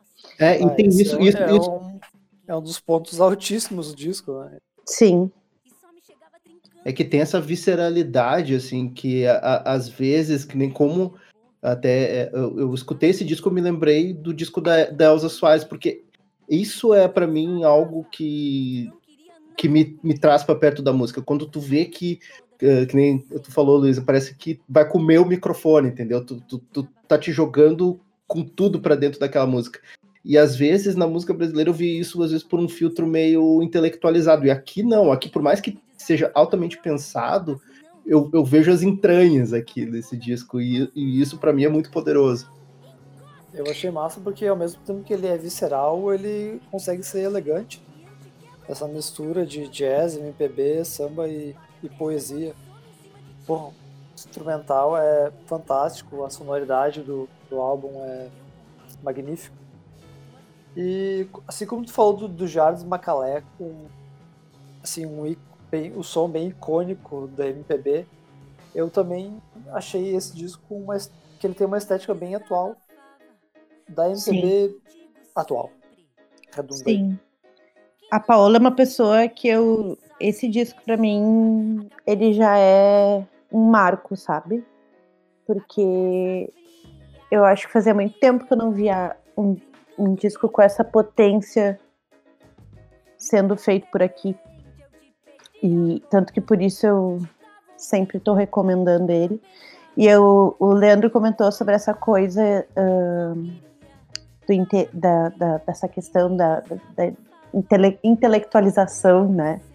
E eu gosto que a Paola, ela usa, tipo, eu acho que tem essa quebra pela maneira que ela canta e que ela fala certas coisas. Tipo, na Charlie 04, ela fala, tipo, eu boto os homens em cima de ti, sabe? Ela usa umas expressões que são as coisas que a gente usa. E eu acho que é muito, são muitas as expressões que a gente usa quando a gente tá conversando, quando a gente tá realmente brigando, são coisas muito naturais. E eu acho que isso expressa muito essa, essa entrega, né? É, eles todos se entregam muito no que eles no que eles estão fazendo. Tem muito essa coisa de tu tá cantando e tocando com, com as tuas vísceras, né?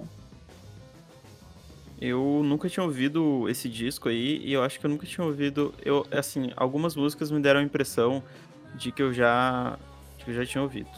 Mas aí eu lembrei que no show das tubas, talvez possivelmente elas toquem alguma coisa da Paola. Confere, Luiz. Uh, a Paola participou da, da gravação do Corpo Espaço, que é o disco ao vivo das tubas, que está no Spotify, inclusive muito bom, recomendo que escutem. Bem massa.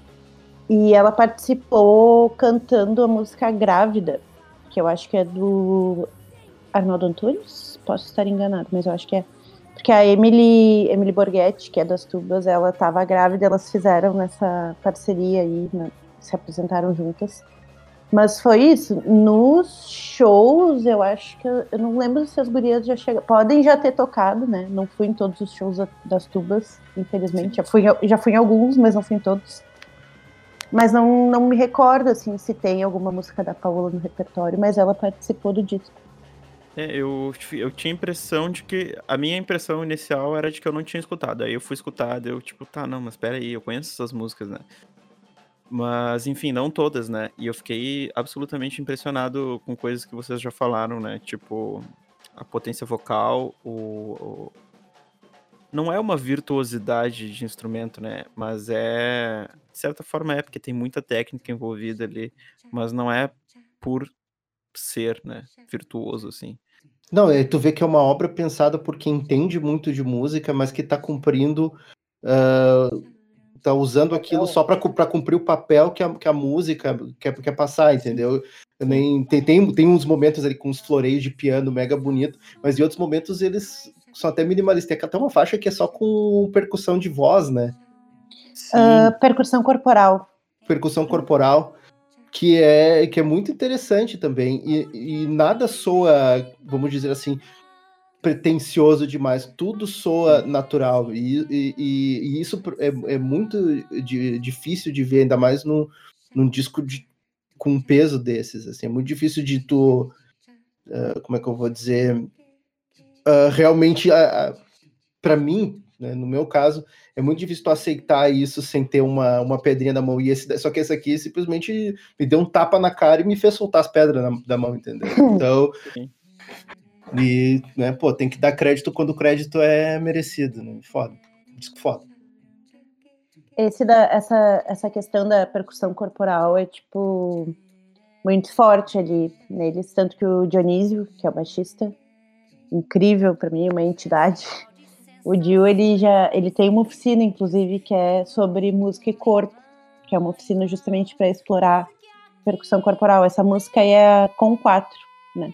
Que é a- o baixo, e aí quando entra a percussão, tu vê que é tudo feito no corpo. E que é um baixo, né, rapaz? É, o que, que eu vou te dizer, né? O mais interessante é que assim, ele, como ele falou, traz um pouco de jazz, traz um pouco de ahn, percussão de samba, de, de ah, até música de, de terreiro, né? Traz, traz, Sim. traz um monte de coisa, ah, mas ao mesmo tempo parece que não pertence a nenhum desses estilos, assim, é uma coisa própria. E isso é muito interessante, assim. É uma das coisas mais difíceis, assim, de encontrar, né? De, já de cara, assim, tenta criar uma estética própria, personalidade. Acho que esse disco pegou a gente muito de surpresa, né? E a gente, então, fica aí essa baita dica da, da Luísa para quem quiser conferir. Ouçam mesmo, hein, gente? Vale muito a pena. E quando o mundo deixar, quem puder ver um show da Paola, faça isso, porque. Ou o show do Kiai também, do Kiai Grupo. Fica aí a dica. Da galera do, daqui de, de Rio Grande. Enfim, Rio Grande do Sul em geral, né? Tem muita coisa boa sendo feita por aqui.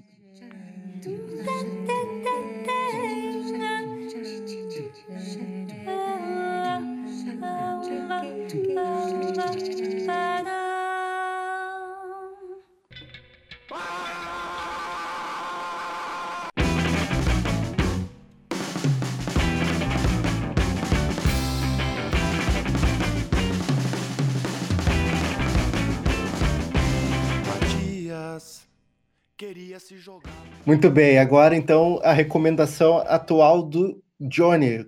Agora é contigo, Johnny. Então, eu trouxe aqui o Cortes Curtos, que é o disco de 2017 do rapaz Kiko Dinucci. Que eu fiquei assim, posso trazer uma coisa mais atual? Posso, mas é que esse aqui ele foi muito importante pra mim, assim. Ele não é tão velho, né? Ele é um- uma, uma criança de 3 anos. E aí, escolhi esse disco porque no momento que eu escutei ele, assim, lá no lançamento, me deu um negócio, assim, explodir por, por dentro, por fora, enfim. Porque o que, o que rola de sonoridade nesse disco é um casamento muito harmonioso entre a música brasileira, o noise, o punk, sabe? E uma mistura que ficou tão natural assim e não, não- não tem, não tem muitos adjetivos a não ser maravilhoso e, enfim, absoluto pra, Eu pra entendo descrever. perfeitamente o sentimento, porque primeira vez que eu ouvi ele eu senti a mesma coisa.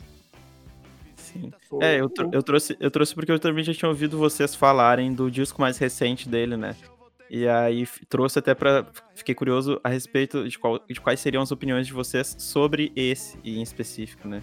Sim, ah, no nosso podcast Box número 19, que a gente falou dos melhores álbuns do primeiro trimestre de 2000, a gente falou né, do Rastilhos, também já com essa, esse intuito né, de tentar falar mais da música brasileira.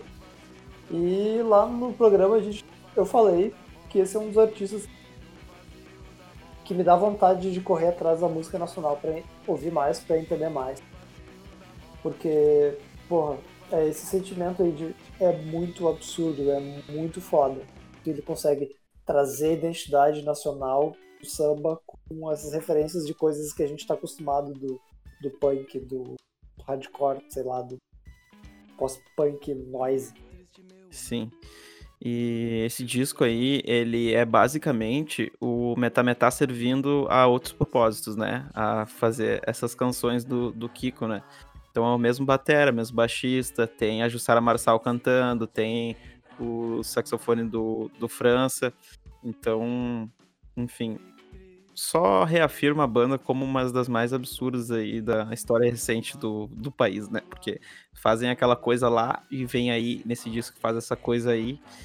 Fico, enfim, fico de boca aberta, né? É, eu, ouvi- eu já tinha ouvido esse disco por cima quando a gente tava fazendo a pesquisa pra falar do Rastilho. E eu já tinha achado ele bem interessante, assim. E daí agora, ouvindo ele mais algumas vezes, é, eu comecei a pensar algo assim, tipo, faz- obviamente sempre fazendo comparações, mas é, cara não, não tem como não fazer quando tu ouve um negócio, é meio que natural da minha cabeça fazer comparações com coisa. Eu pensei assim, ah, se, o- se o Minuteman fosse brasileiro, faria algo tipo isso, sabe? Assim, uma uma, uma mistura de, de, de, de uns swings quebrados com, com punk frenético. E teve uma hora que eu fiquei com aquela música Vazio da Morte, eu ouvi ela tipo uma meia, umas dez vezes seguidas, se não, talvez. é, Porque é realmente essa, essa sensação frenética que tu faz tu, tu ficar enlouquecido ouvindo aquilo, assim. E Sim.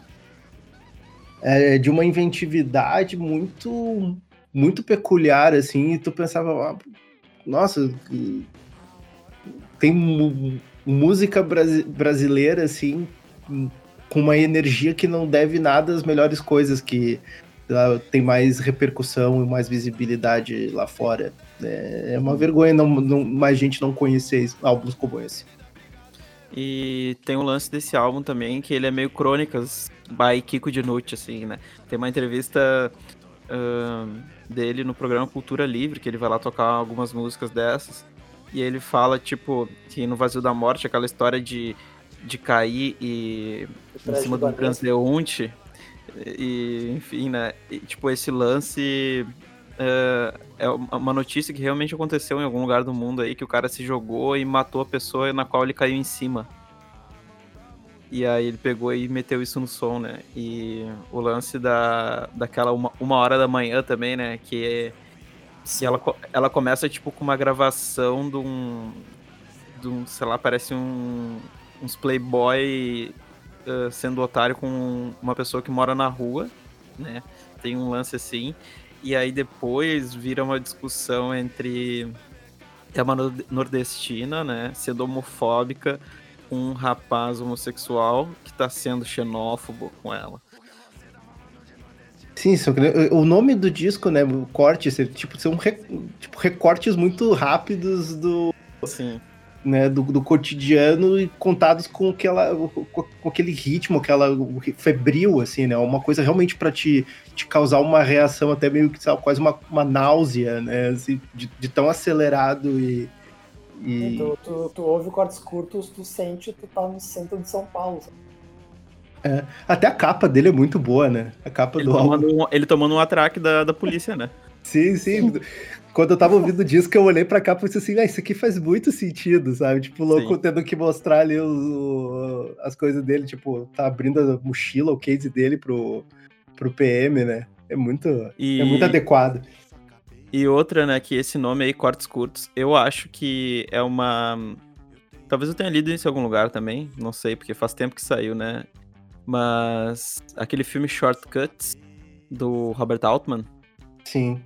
Eu acho que tem alguma referência, assim, né? Porque aquele filme também é, é, enfim, é como o nome fala, né? São pedaços de vidas, de histórias, né? E eu acho que Uma- esse disco tem um pouco disso. Uma coxa de retalhos, né? Sim. Pô, É, mas- tem, um, tem um detalhe aí que, que a gente não falou no programa inteiro, que é a questão de letra também, né, em português, que às vezes é uma dificuldade. Ah, a gente ouve qualquer merda em inglês, parece ok. E quando a gente vai ouvindo a nossa língua, é mais difícil. E o Kiko de inútil aqui, porra, as letras são muito boas também. Sim. É, e eu lembro de ver na, nessas entrevistas dele, ele falando que meio que não queria gravar, ou demorou muito tempo pra gravar, e ficava se arrastando nesse processo, assim, por, por uma insegurança, né? E. injustificada, né? Porque. Não sei, tentar citar, tipo. Desmonta sua cabeça, ou. Vazio da Morte, ou a Crack pra Ninar também, que eu acho que é uma muito boa, que tá mais lá pro final do, do, do disco, né? E algumas dessas aí fica a dica, eu gosto de ver sempre o meu termômetro pra ver se o artista vem ou não vem, é ver um, um vídeo ao vivo dele tocando, né? E se tu vê qualquer uma dessas aí ao vivo, Desmonta sua cabeça. desmonta sua cabeça. O disco inteiro é nervoso, né? Isso que eu faço fazer ele ser tão legal. É, eu curto muito o. Tem umas dinâmicas, assim, é uma- tipo, em uma hora da manhã, né? Que fica um- meio que um quase um hardcore, né? Tá, tá, tá, tá, tá, tá, tá, tá, tá. E o, e o baixo vindo junto, a bateria junto e a guitarra, tipo, muito frenética, assim.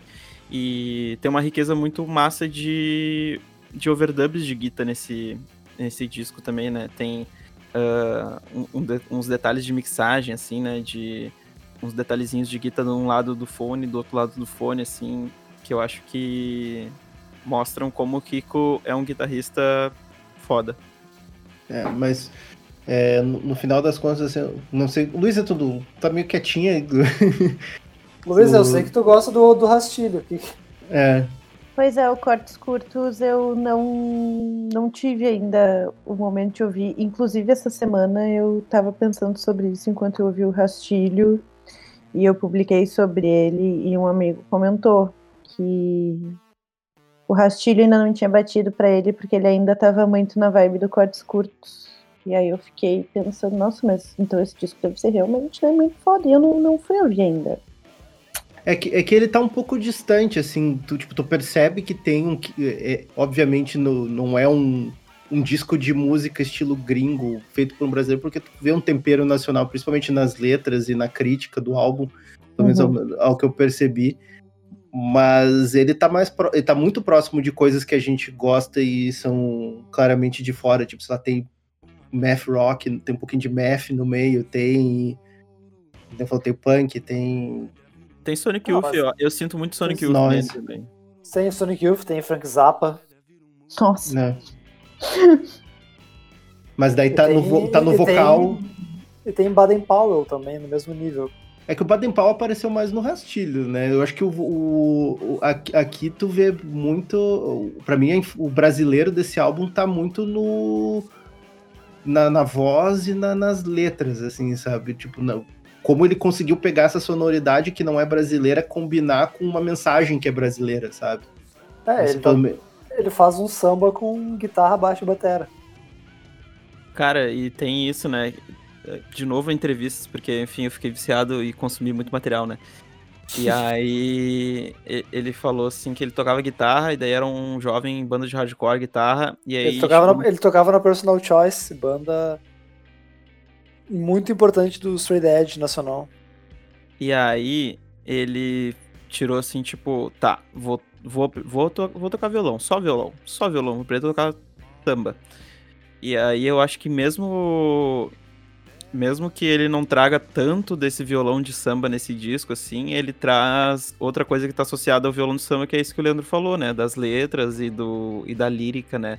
Do, das melodias vocais também, né? De- da música brasileira, né? Mas eu nem sei, eu nem sei mais o que dizer aqui, só queria dizer mais porque sinto sentimentos. Pois é, eu tô me sentindo mal porque os dois discos que o, o, o, Johnny trouxe são discos que eu não fui iniciada ainda. Apesar de gostar bastante de Metá Metá e da Jussara Marçal, o que que eu comecei a explorar ele mais agora, sabe? Quando saiu o Rastilho, eu ouvi e eu fiquei, caralho, né?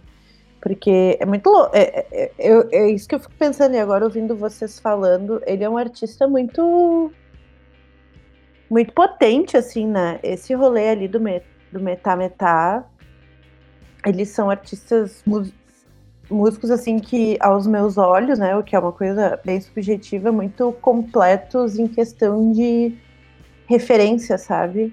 Porque é louco, assim, vocês estarem me falando que tem Sonic Youth, quando eu escuto o rastilho que vem depois e tem essa sonoridade mais pro Baden Powell, sabe? Mas o, o rapaz usa, usa pedal de distorção e guitarra jaguar, o rapaz é rock. Sim. É, Não, mas o rastilho, isso não é rock, não! é não, não, rastilho não, mas é, enfim, é isso, né, do que o Felipe falou, né, ele vem desse lugar, né, Sim. e ele, e ele traz isso, né, na, na, na bagagem, né. Mas esse é um ótimo disco pra apresentar pra quem tem Sim. ranço, assim. É um ótimo Isso. disco. Sim. Por isso que trouxe também. Eu pensei, não tem, bem. não tem como aqueles rapazes não gostarem disso aqui. E, infelizmente acertei. Me redimi do Jales aí que não agradou o Leandro. É, não se pode vencer todas, né, Johnny? Ah, realmente, nem quero, né?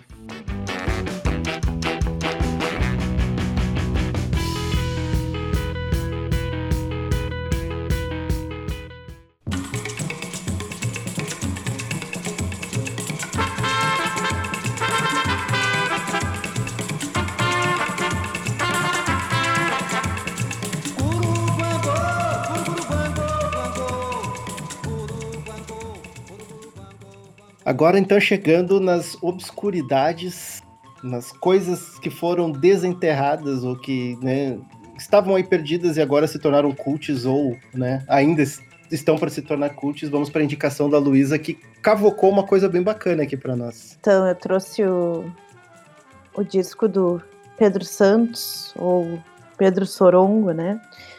eh, chamado Krishnanda, que foi o único disco que ele lançou na vida dele. E foi um disco lançado em 1968.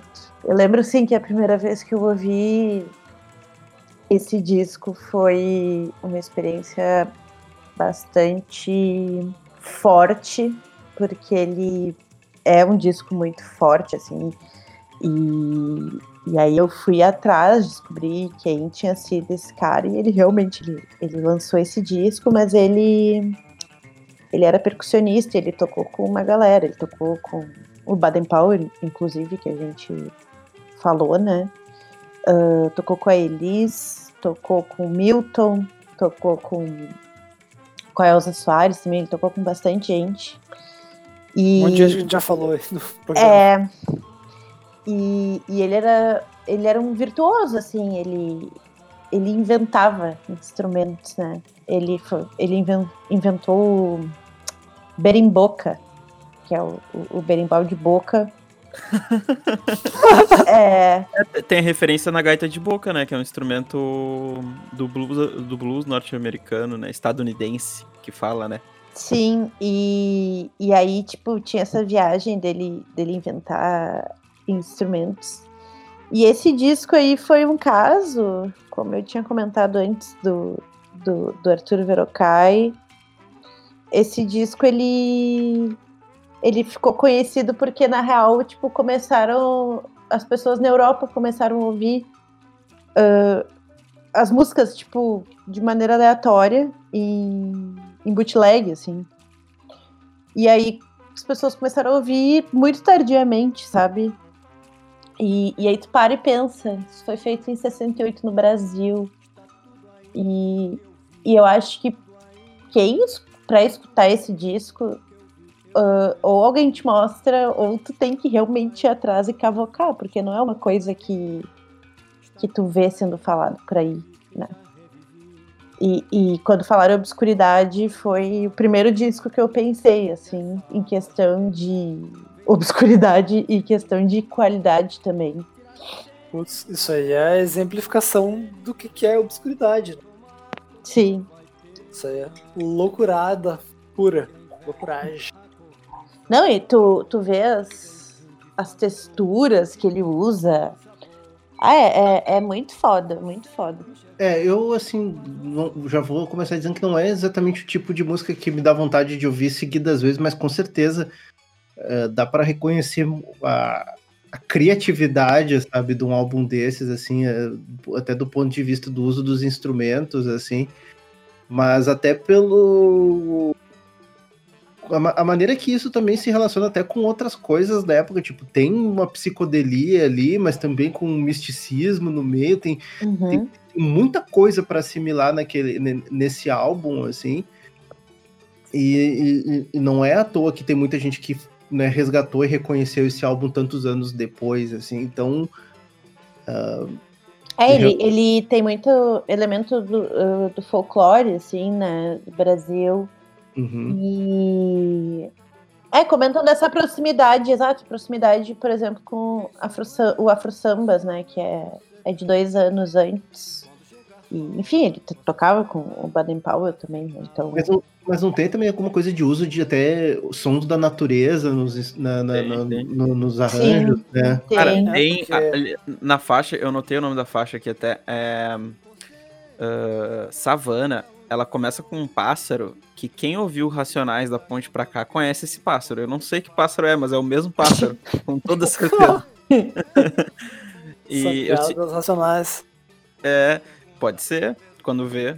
É, mas eu senti também que, além dessas coisas que comentaram aí, a proximidade com as percussões da música negra, né? Que eu acho que é isso aí do, do Baden Powell e tal, eu senti também um pouco de, de sabor, temperos latinos, né? Tipo, tem várias ali que eu pensei, olha, se aumentar um pouquinho o beat, botar uma guitarra, isso aqui é uma cúmbia.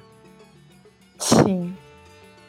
Verdade. Tem, um- tem uns climas até meio orientais. Tem, teve momentos que parecia que eu tava assistindo um filme, sabe? Parecia trilha. Sim, Até o um título, né? antigo- Se tu for ver um ali, tem antigo. claramente a referência em, né, em Não. Dune, né? E a capa desse disco, né? Tipo, eu acho essa capa uma. Eu, como designer, eu acho uma obra, assim, eu acho muito foda, porque é meio que uma colagem. E essas cores que eles escolheram, não sei se vocês chegaram a dar uma olhada nessa capa, mas eu acho. Acho muito Sim, foda, sim. assim. Ele tem os animais e uma coisa, umas cores meio culto, né? Sim, e, e esse esse gorila no centro, assim. meio, Ah. meio Sun-Ra também, né? Sun, Sun-Ra. Ah, Essa- pode crer. É, né? Puxa pra essa galerinha aí. Essa galerinha louca. É, essa- esses jazz assim, que né, mexem com o oculto Sim. e com a psicodelia. Mas essa é é a minha percepção, assim, de realmente ver a, a, a criatividade dentro, dentro desse álbum, embora não seja, não, não foi algo assim que tipo, uau, isso aqui é algo que eu amo, sabe? Mas ahn, mostra que realmente, assim, tem, tinha uma produção musical aí underground nessa época que tava num, num outro plano astral, assim, sabe? muito, muito Sim. interessante. É, É, eu acho eu- que pra mim também fu- funciona muito como esse disco de curiosidade, do conhecer, do saber dessa história, mas não, não sinto que é um disco que eu vou voltar a ouvir muitas vezes. Eu me identifiquei muito com isso que o Felipe falou de parecer um filme, assim, né? Porque eu ouvi ele de fone enquanto eu fazia coisas, né? Assim, ah, arrumações, né? Caseiras. E, e- Arrumando a cama no meio da selva. Não, eu, eu, e eu fiquei assim, atmosférico, né? Assim, né? Nesse sentido de me levou pra outro local, né? Que eu não sei nem bem se é um plano material, assim, né? E como é E- foda quando rola isso, né? Do disco conseguir te transportar pra outro lugar sem sair da onde tu tá. Não, e porque ele, também ele tem um som super. ah, né? Se tu ouvir ele agora, tu consegue dizer que com certeza ele não foi gravado nos últimos 30 anos, né? Ele tem um som de. Ele é quase um anti- antiquário de, de timbres, assim, né? Sim, sim. Mas mas uma coisa que eu até esqueci de mencionar, porque ao mesmo tempo que tem toda essa, essa inventividade, essa coisa meio própria dele, ele também não é totalmente experimental, porque ele tem os arranjos, as, as orquestrações ali que se aproximam um pouco do que é, era a música da época, assim, tipo, de, de ser levemente, de ser melódico ao ponto de tu reconhecer que é bem musical e até mesmo, me- sabe, grudento e melódico. Não é não é só, tipo, o experimentalismo pelo experimentalismo, é, é- são músicas, né? É que 68 foi um ano muito, muito importante pra música a nível mundial, né?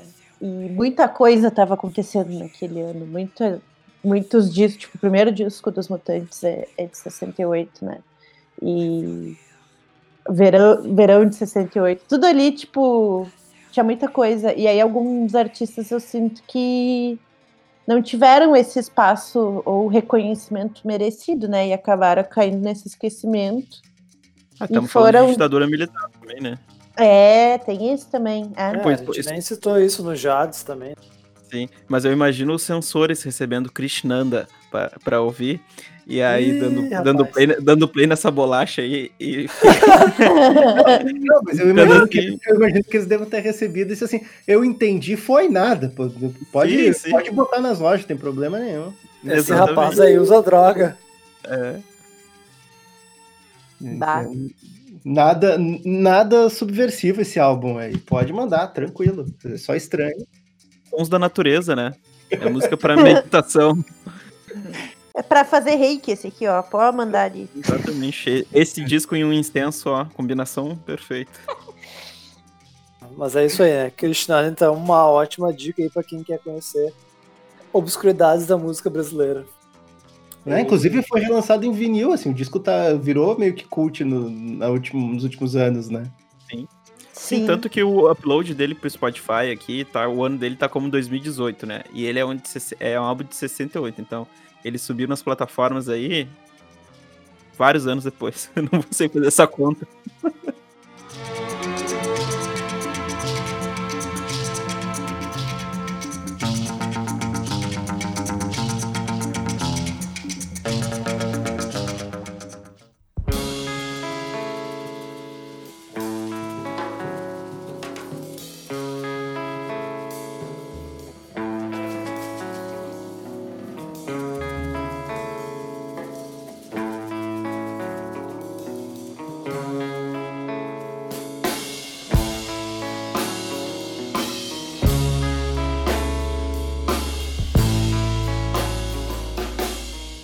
Agora, fechando a nossa lista, a opção de obscuridade do Johnny, uma banda que a gente tem muito carinho e gosta bastante. Então, trouxe aqui o disco Mestro. É, é- eu não sei como é que fala. Mestro? Mestro. Deve ser mestre. Deve Eu ser, né? falo mestre. Da, eu também falo mestro. Da banda Hurt Mode. Ou Hurt Mode, pra quem é PTBR. o- um disco de 2004. E, assim, eu gostava muito dessa banda. Até que eu fui no show dessa banda. Eu não sei nem mais em que parte da minha vida foi isso, mas deve fazer aí nos últimos 12 meses, nesse intervalo de tempo. E aí eu saí desse show absolutamente apaixonado, impactado e encantado por essa banda, assim, porque eles fazem coisas incríveis. Realmente essa banda aí. Essa, eu, eu, eu vou dizer assim, eu, eu, tenho, eu tenho CDs do Hurtmode que eu comprei lá na, na, na época. Então, essa, essa aí foi um meio que. Ao mesmo tempo foi muito feliz a tua escolha, ao mesmo tempo foi um fail no, no, no propósito do programa, né? Porque. é, porque eu realmente sempre gostei muito do, do Hurtmode ou projetos que envolvessem o, o Takara, né? Então, na época que eu, que eu era um jovem universitário, escrevia sobre música, coisas do Hurtmode sempre era algo que eu prestava atenção. E, e, era, e, e era bem por isso, assim, de ser uma banda que, que tinha algo, assim, isso aqui é, uma, é, uma, é um som brasileiro, mas século XXI, sabe? Assim, então, Sim. eu sempre gostei muito deles, e Mestro é, é ali daquela daquela fase inicial deles ali, né? Que o Cozido, 2003, e daí depois esse daí que foi talvez o álbum mais refinado deles, assim. Eu gostava Sim. da fase mais um pouco mais crua também. Bah, me, me dói muito que eu não fui nenhum dos shows deles aqui, um em 2018, que caiu exatamente no dia de um show da Letrux, que eu já tinha comprado ingresso. É, vocês dois, né? Tu e o Johnny foram no Eu na fui, Trux, eu- e eu e o Leandro. A gente viu o show da Hurt Mode no Teatro São Pedro. Ah, sim. é, pois é. E aí eles tocaram esse ano de novo no Ocidente. Isso Ou foi, foi no- ano passado? Eu acho que foi, eu acho que foi esse ano aí, gente, mas a noção de tempo tá alterada, né? E aí eu não tinha dinheiro. É, aí eu- foi, foi meio foi- caro esse show pra padrões Foi de banda caro, BR, assim, acho que eram uns 40 reais. Era mas 50 eu... pila e eu não tinha dinheiro. 50? É. Pode crer. Mas E é a- assim, né? Eu, eu trouxe esse. Eu sabia que o Felipe. Não sabia que o Leandro ouvia, mas enfim, devia ter presumido também. Mas eu sabia que o Felipe gostava. Mas eu trouxe ele pra, pra mostrar também que essa. Esse alcance, né, da música brasileira. Porque a gente falou do, do disco da Paola, do Jardes, e chega até no Hurt Mode, né? Que é, essa, é, o, é o Tortoise brasileiro, né? É o, o, o, o post-rock aí. E eu lembro que nesse show eu tava com a minha amiga Tiziana do lado de fora do ocidente ali, a gente tava trocando uma ideia e ela não ia entrar no show, mas ela falou que já tinha visto vários deles. E falou assim, ah, é a faixa de chuva negra, né? E, e ela nunca tinha sido saltada aos meus olhos, assim. E aí depois que eu vi ao vivo, é uma música Nossa. que eu escuto sempre que possível. Porque É bem me- foda essa música. me marcou o momento, me marcou a música, assim, né? E como o Leandro falou, esse disco é da fase mais refinada deles, que eles já estão um pouco mais afastados do, do hardcore, né? E Acho até que eu que- conheci essa música por tua causa, Johnny. possível, porque eu seguidamente espalho a palavra aí nas redes sociais. Essa música é meio que um, um hit inesperado, assim, ou que, que não devia ser um hit. Sim, porque ela é, é toda instrumental, né? Mas ela tem aquela frase no final lá que fica um bordão da música, assim, né? Enfim. Mas é, esse disco aí, só pra complementar, é. Das cinco músicas top reproduzidas do Hurt Mode no Spotify, três são desse disco. Então ele representa um período aí dourado da banda mesmo. É, eu ainda sou do time, cozi, do time do cozido, né? Eu, eu acho aquele álbum ali é o que eu mais ouço, inclusive, quando eu fui no show lá do, do Teatro São Pedro, eu comprei ele no LP do, do cozido, porque eu tenho uma lembra, eu gosto muito desse álbum, eu tenho uma lembrança afetiva dele. E essa fase do. O Mestre foi um álbum que, inclusive, não, eu não curti ele na época que saiu. Eu comprei ele na época que saiu, ouvi, e naquela época eu ainda não era muito versado, não tinha ainda entendido direito o, o post-rock Tortoise style, assim, eu curti o post-rock mais guitarreiro, assim. Sim. E o Mestre é um álbum que cresceu ao longo dos anos, hoje eu vejo assim, ele é, ele é tão excelente quanto o Cozido, embora que eu tô dizendo, o Cozido ainda tem o, a, a memória afetiva, sabe? Mas eu sou fã declarado de, de post-rock, né? Pós-rock. E o Hurt Mode eu considero o maior nome nacional. do estilo. E acho que eu, assim, compartilho do mesmo sentimento do Johnny de ter visto eles ao vivo, assim, foi uma experiência sem palavras para definir, mas foi fudido. Compartilho também do sentimento do ou opinião do Leandro. Gosto muito do, do cozido. Mas, e essa esse paralelo com o Tortoise é inevitável. Que é muito tem, tem muito essa influência, mas isso Sim. aqui é algo muito legal para trazer pro, pro programa, porque o Tortoise é muito fã de música nacional, música brasileira. Sim, o. A música, a música brasileira tem influência no som do Tortoise, que daí volta no Hurt Mode. Sim, é que os foram ver ali os prim- as primeiras gravações do Hurt Mode ali até 2002 e tal. Eles eram quase uma banda de post-hardcore misturado com Sim. algum tempero brasileiro, assim. E daí foi ali no Mestro que virou a chave, assim, deles realmente, tá, vamos, vamos passar isso num filtro um pouco mais post-rock jazz, assim. E daí saiu o Mestro. Sim, bastante jazzeira. Eu já vi eles falando em entrevistas que quando eles fizeram o cozido, eles já queriam fazer uma coisa mais mestra. Uhum. Só que não eram capazes, assim, né? O- os rapazes É, tiveram né? que estudar para ser capazes, para serem capazes de executar a música que eles queriam, assim, né? E é, fo- fora o Batera, né? bastante, né? O Batera tem toda a pinta de professor, assim, porque pelo menos no show que eu fui, ele ficava bem no centro do palco e a, gal- e a galera da banda ligada nele, assim, né? Pra Não, onde tô- ele vai, a gente vai. Takara é um o animal. Takara, Takara é um animal, tá? O que eu tava falando, não apenas eu acompanhava o Hurt Mode, mas o Takara tocou batera no, no disco do fulaninho. Sim. E ela, Não, é que? O Takara tá tocando com a Rakta, Rakta, né? Sim, é isso que eu ia comentar. Eu não vi ele em Hurt Mode, mas eu vi ele tocando com o Rakta aqui no final do ano passado. Foi muito foda. E ele tá agora também com um projeto com a Carla do Rakta também. Os dois estão num projeto juntos. E ele e o rapaz Maurício Takara foi eh, banda de apoio do baixista do Fugazi nos shows do seu projeto solo no Brasil. Apenas. Aí, ó, falei de post-hardcore aí, ó. Os Aí, pontos né? estão se conectando, olha aí, coisa maravilhosa. Assim como o E- guitarrista do Hurt Mode toca na Polar, né? Pois é. Mas o. Falando sobre aspectos timbrísticos e de produção desse disco aí, eh, a batera, de novo, né? Mais uma vez. i- impressionante, mas eu acho muito massa os timbres, assim, porque tem uns timbres que são. Tipo, pensa que quando eh, muitas vezes a banda vai gravar uma batera, bota 18 microfones pra captar.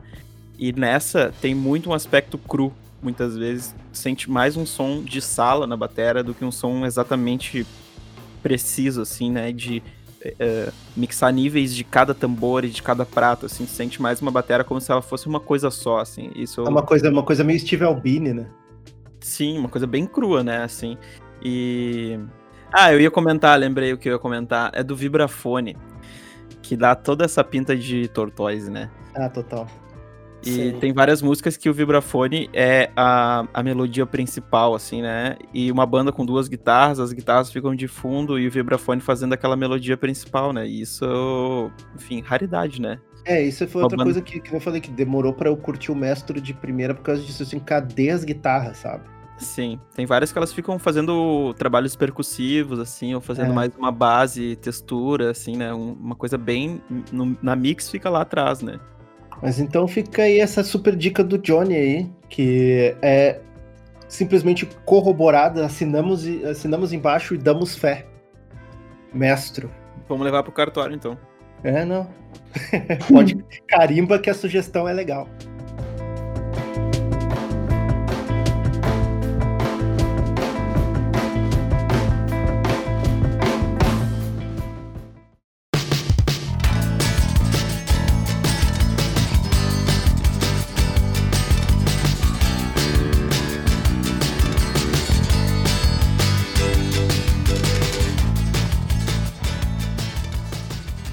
Beleza, então, dado, né, passado toda essa, essa conversa, essa discussão, aí não tem mais desculpa, acho que pra gente, assim, realmente assim como a gente tem a nossa, é, vamos dizer, motivação para procurar músicas em toda em um monte de outras fontes e descobrir coisas gringas, se procurar, tu acha muita coisa brasileira boa, assim.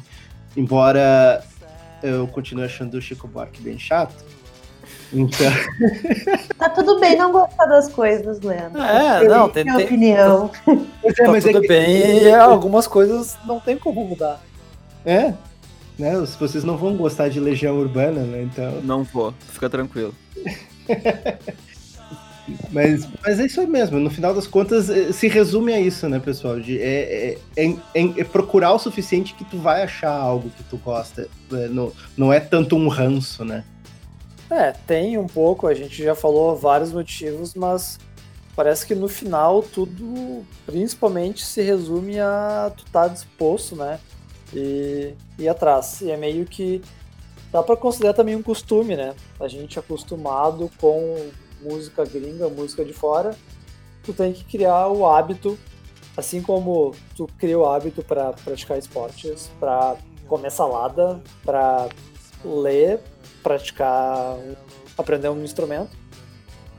Eu sinto que também tem isso de criar o hábito de tu escutar música nacional. Então tu te esforça, tu coloca a meta, ó, eu vou ouvir tantos discos e. Mas é, eu não sei também. Eu não acho que tem que ser uma obrigação, cara. Tem que, tem, tem que ser de uma forma natural, assim, sabe? Ah, mas eu, eu, eu acho que tu tem que estar mais aberto, assim. É tirar um pouco o, a, a- preguiça, sabe? Mas não é que também tu é obrigado a gostar. Tem, tem, tem Não. que querer. Ninguém, Eu acho ninguém que- aqui tá falando que, que é obrigado, né? Mas tá aberto já é um primeiro passo. É tipo assim, é bom comer salada, né? Pois Ô, é. Eu acho que também tem a questão de, tipo, eu gosto muito de indicar discos, né, pros, pros meus amigos, e daí, tipo, se eu escuto uma coisa daqui que eu sei que alguém vai gostar, porque parece com outra coisa que a pessoa gosta, eu, eu, eu mando, tipo, mandei pro Lipe esses tempos o disco, o último disco da Quarta Sensorial que saiu. Porque eu pensei, bah, isso aqui é música brasileira, foi feita aqui em Porto Alegre, e eu tenho certeza que o Lipe vai curtir. E aí o Lipe curtiu, né? Então, tipo, essa coisa também da gente compartilhar ah, as coisas com, com os amigos e com os outros e também, enfim, incentivar, né, que, que, que escute músicas que estão sendo Sim. feitas por aqui. É, o, a motivação principal desse podcast foi isso, né? A gente se, se enxergando que tem esse problema, ah, então a gente se desfez aqui de preconceito para ouvir e também para incentivar mais pessoas que também sentem assim para ir atrás de, de música daqui, né? É, pois é, eu acho que isso é uma visão muito pessoal, assim, porque eu atualmente eu acho que a, a, a música brasileira tem muito a oferecer, tanto quanto lá fora, sabe? Sim. E, e na verdade sempre teve, né? Só que, como eu Sim. comentei antes, tem muito disco que cai no esquecimento, né? Eu, eu agora na, na pandemia tô ouvindo muita música brasileira e coisas antigas, umas coisas tipo. Nunca tinha ouvido Egberto Gismonte, fui ouvir um disco da Egberto Gismonte de 50 anos atrás e, tipo, fiquei. Minha cabeça explodiu, assim, porque é muito foda. Então, tipo, tem muita coisa, só que também tem que ter essa. essa essa vontade de escutar, né? E, É, e como o termo é muito amplo, tem muita coisa, então é, é possível tu encontrar alguma coisa que vai fazer sentido. assim. E é lógico que tem outras coisas que, que não vão agradar. Sim. É, e, existem, e existem músicas brasileiras, existem tipos de música brasileira. Daqui a pouco o cara pode estar ouvindo, sei lá, um- uma coisa um pouco mais, ah, vamos dizer, mo- moderna, tá ouvindo, sei lá, um, um Baiana System, tá ouvindo um. Como é que é aque- aquela banda? Putz, esqueci o nome agora, que eles fazem uns shows absolutamente demoníacos, assim. O, Death Kids, não, não, não. Eles usam, eh, fazem todas uns te- umas coisas teatrais, assim. É, cara- Teatro mágico? Não, não, não. Que os caras tiram. ah, ah, tipo, tem. uh, Sobe. Teto ah, Preto. Teto Preto, esses caras. Bah, bah, show do Teto Boa. Preto é. Tá, tá. Essa, essa descrição aí me veio a mulamba na cabeça, que o show é bem uma experiência extra corpórea, assim. Isso, mas eu- E eu ia comentar que isso não é só da música brasileira, né? Tipo, qualquer país vai ter coisa que tu vai gostar e tu não vai gostar, sabe? Eu acho que é desmistificar essa coisa, tipo, da música brasileira. Isso aí, tipo, vocês têm esse ranço muito com a- MPB, né? Só que Sim. Chico Buarque e Caetano Veloso, discos de 50 anos atrás, sabe? A gente tá em Sim. 2020. Não, eu. Se for botar assim, top 5 de artistas da minha vida, por exemplo, top 5, Jorge Ben tá lá, entendeu? Eu amo, eu amo Jorge Ben com todas as minhas forças. E. Então, né, já, já me descredencia pra um ranço de música brasileira. Que o ranço é com o Chico Buarque, Leandro. Tá tudo bem, né? Tá tudo bem. Mas, mas é isso, sabe? É, eu acho que tem mais um pouco a ver dessa essa vontade de querer conhecer mais coisas brasileiras, de, de, de ter uma vontade de resgatar sons nacionais, assim como a gente resgata alguma coisa obscura do punk dos anos 70 lá em Londres, sabe? É- Uhum. E aproveitando o ensejo tu falou de querer saber mais, acho que indo aqui pro, pro final do programa, a gente pode abrir para indicação de outras pessoas que falam de música nacional, né? Uhum. Eu tenho alguns, eu vou citar alguns que eu gosto aqui de, de ler, que é o Screaming Yell, do Marcelo Costa, que é um dos veículos né, tradicionais aqui, que fala muito de música nacional. Ele, eu mandei pra ele o release do projeto Brain, ele me mandou umas perguntas assim, meio que me entrevistou e saiu lá no blog. Eu fiquei muito realizada, sabe? A minha amiga Janaína, companheira de, de podcast, eu conheci ela porque ela escreveu um texto sobre o show do Lee Ranaldo que ela usou uma foto minha na divulgação e daí eu fui falar com ela e a gente ficou amigas e agora temos um podcast juntos. né, o Gordurama nasceu de gaúchos que escreviam por escrever. Ai, foda. Nossa, dá pra citar outros aqui, o Hits Perdidos, que tem uma curadoria de música nacional muito interessante. E de um amigo nosso aí também, o canal no YouTube Áudio Brasa do, do Rigote. Grande Vitor Matheus Rigotti. Ótimas entrevistas, por sinal. É, eu acho, eu respeito muito o trabalho desse pessoal, porque a gente estava comentando antes da gravação. É um trabalho que envolve uma grande dose aí de, de realmente de amor por isso, né? Porque ah, assim, assim como o Johnny comentou antes, assim, muito do que é feito tanto por parte de quem produz música como quem acompanha isso, parte de uma de um amor grande pela pela música que é feita por aqui, né? Tanto no Rio Grande do Sul quanto no Brasil, né? Com certeza. Eu já comentei, né, durante o programa, eu falei do canal do Gastão, que eu acho que é muito massa. O, o canal do Thunderbird também acho muito divertido, porque tem aquela nostalgia, né, de tipo, pessoas órfãs da MTV Brasil e que podem ainda ter um pouco do Thunder, um pouco dele compartilhando conhecimento dele. E, nessas horas pro bem, pro bem ou pro mal faz, faz falta uma MTV, né? Mesmo que ao mesmo tempo apresenta um monte de coisa mais ou menos, ou até mesmo muito ruim, tinha uma certa educação musical ali, né? Tipo, o pessoal que curtiu Mangue Beat. e- Nossa, MTV foi o que me fez criar, sei lá, tipo, pra mim foi uma escola, sabe? Sim. É, e era um conteúdo de fácil acesso, né? Então era Sim. tipo, era só ligar a TV e tinha, enfim, né? O- Nossa, MTV Lab de madrugada no MSN ali.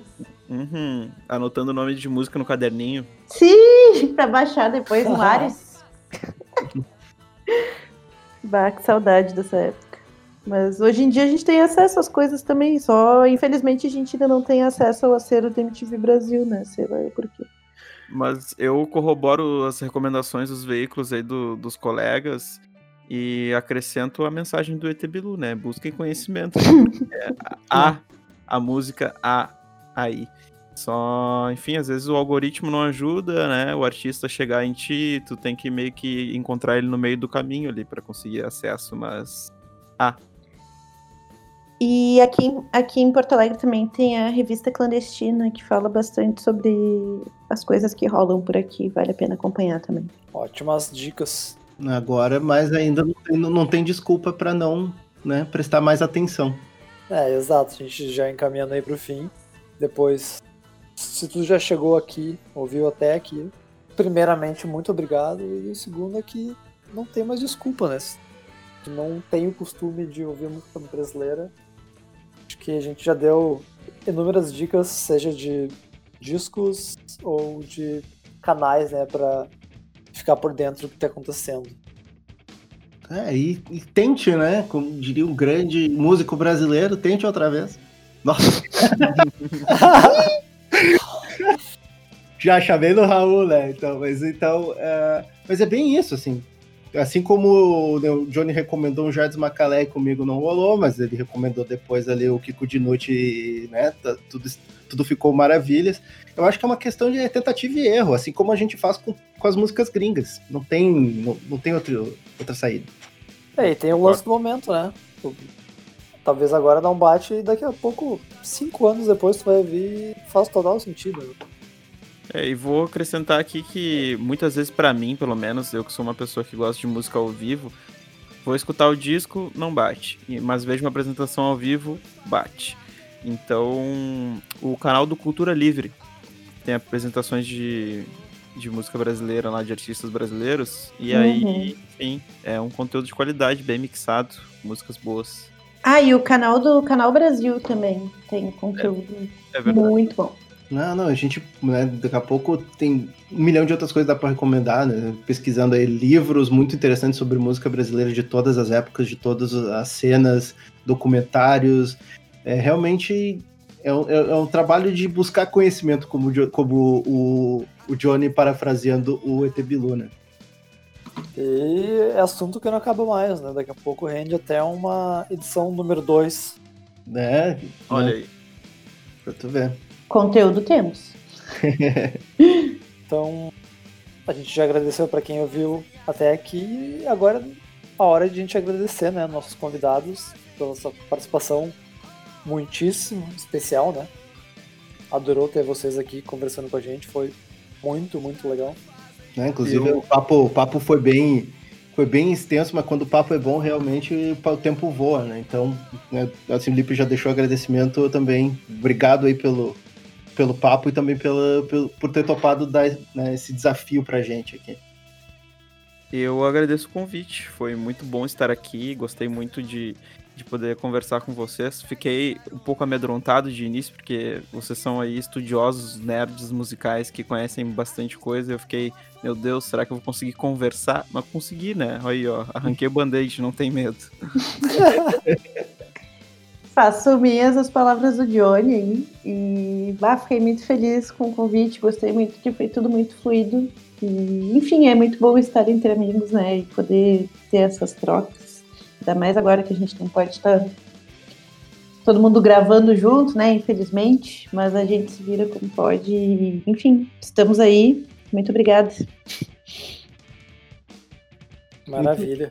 Muito bem, então aí, ah, novamente, ah, vamos deixar aqui rapidinho as, as redes sociais para quem quiser seguir, né? Arroba Jukebox no, no Instagram, J-O-Q-O-B-O-X. O meu pessoal no Twitter é Bolotites, no Instagram Bolota com H no final. Ah, Eu, Johnny, Johnny eu sou eu sou o arroba xfelipx nas duas redes. Ah, e para quem ouve a gente aí nas plataformas, né, nos agregadores, Spotify, Apple Podcasts, segue a gente lá também, né, para conferir os episódios sempre em primeira mão. Mais um, mais rapidinho também, se vocês quiserem deixar aí, Johnny, onde é que podem acompanhar aí seus, seus pensamentos e seus trampos. Cara, arroba Johnny Revolts, ah, arroba Cardamomo Música, arroba Ibisco, escrito com Z, arroba Filmes de Baixo Custo. Zibisco. E arroba segunda, etc. Muitos arrobas, perdão, galera. Muitas, Eu tô, muitas eu tô- eu tô rindo do Zibisco. E tu, Luísa, onde, onde que a gente te acompanha também, né? Na verdade, a gente já te acompanha, o pessoal que quer te acompanhar. Tá, no, no Instagram é Luísa Pets, com Z. No Twitter é o meu, meu alter ego, Arte Degenerada. E também arroba bons underline alvo, que é o perfil do bons alvo. E no Spotify pode procurar também, né? o, o nome do teu projeto lá, Another Green. Não, World. Another Green World, ele só... Ah, é verdade, assim, ó. Another Green World, ele só está no YouTube, no canal do Bons Alvo, ou no SoundCloud do Bons Alvo. Acho que se você procurar em Bons Alvo, não vai aparecer, tipo, muita coisa, né, com esse nome. Mas o episódio do podcast, sim, tá no Spotify. Ah, muito bem. Obrigado pela correção. Então é isso aí, Lipe. Passado da régua aí nesse super, nesse assunto aí, nesse bate-papo muito legal aí. Podcast um pouco mais freestyle, Papo maravilhoso, né? mas ficou muito Fechamos. bacana. É, fechamos aí nosso agradecimento de novo, porque a gente não cansa de agradecer. E a gente se vê aí no Jukebox número 25. Isso aí, até lá. Abraço.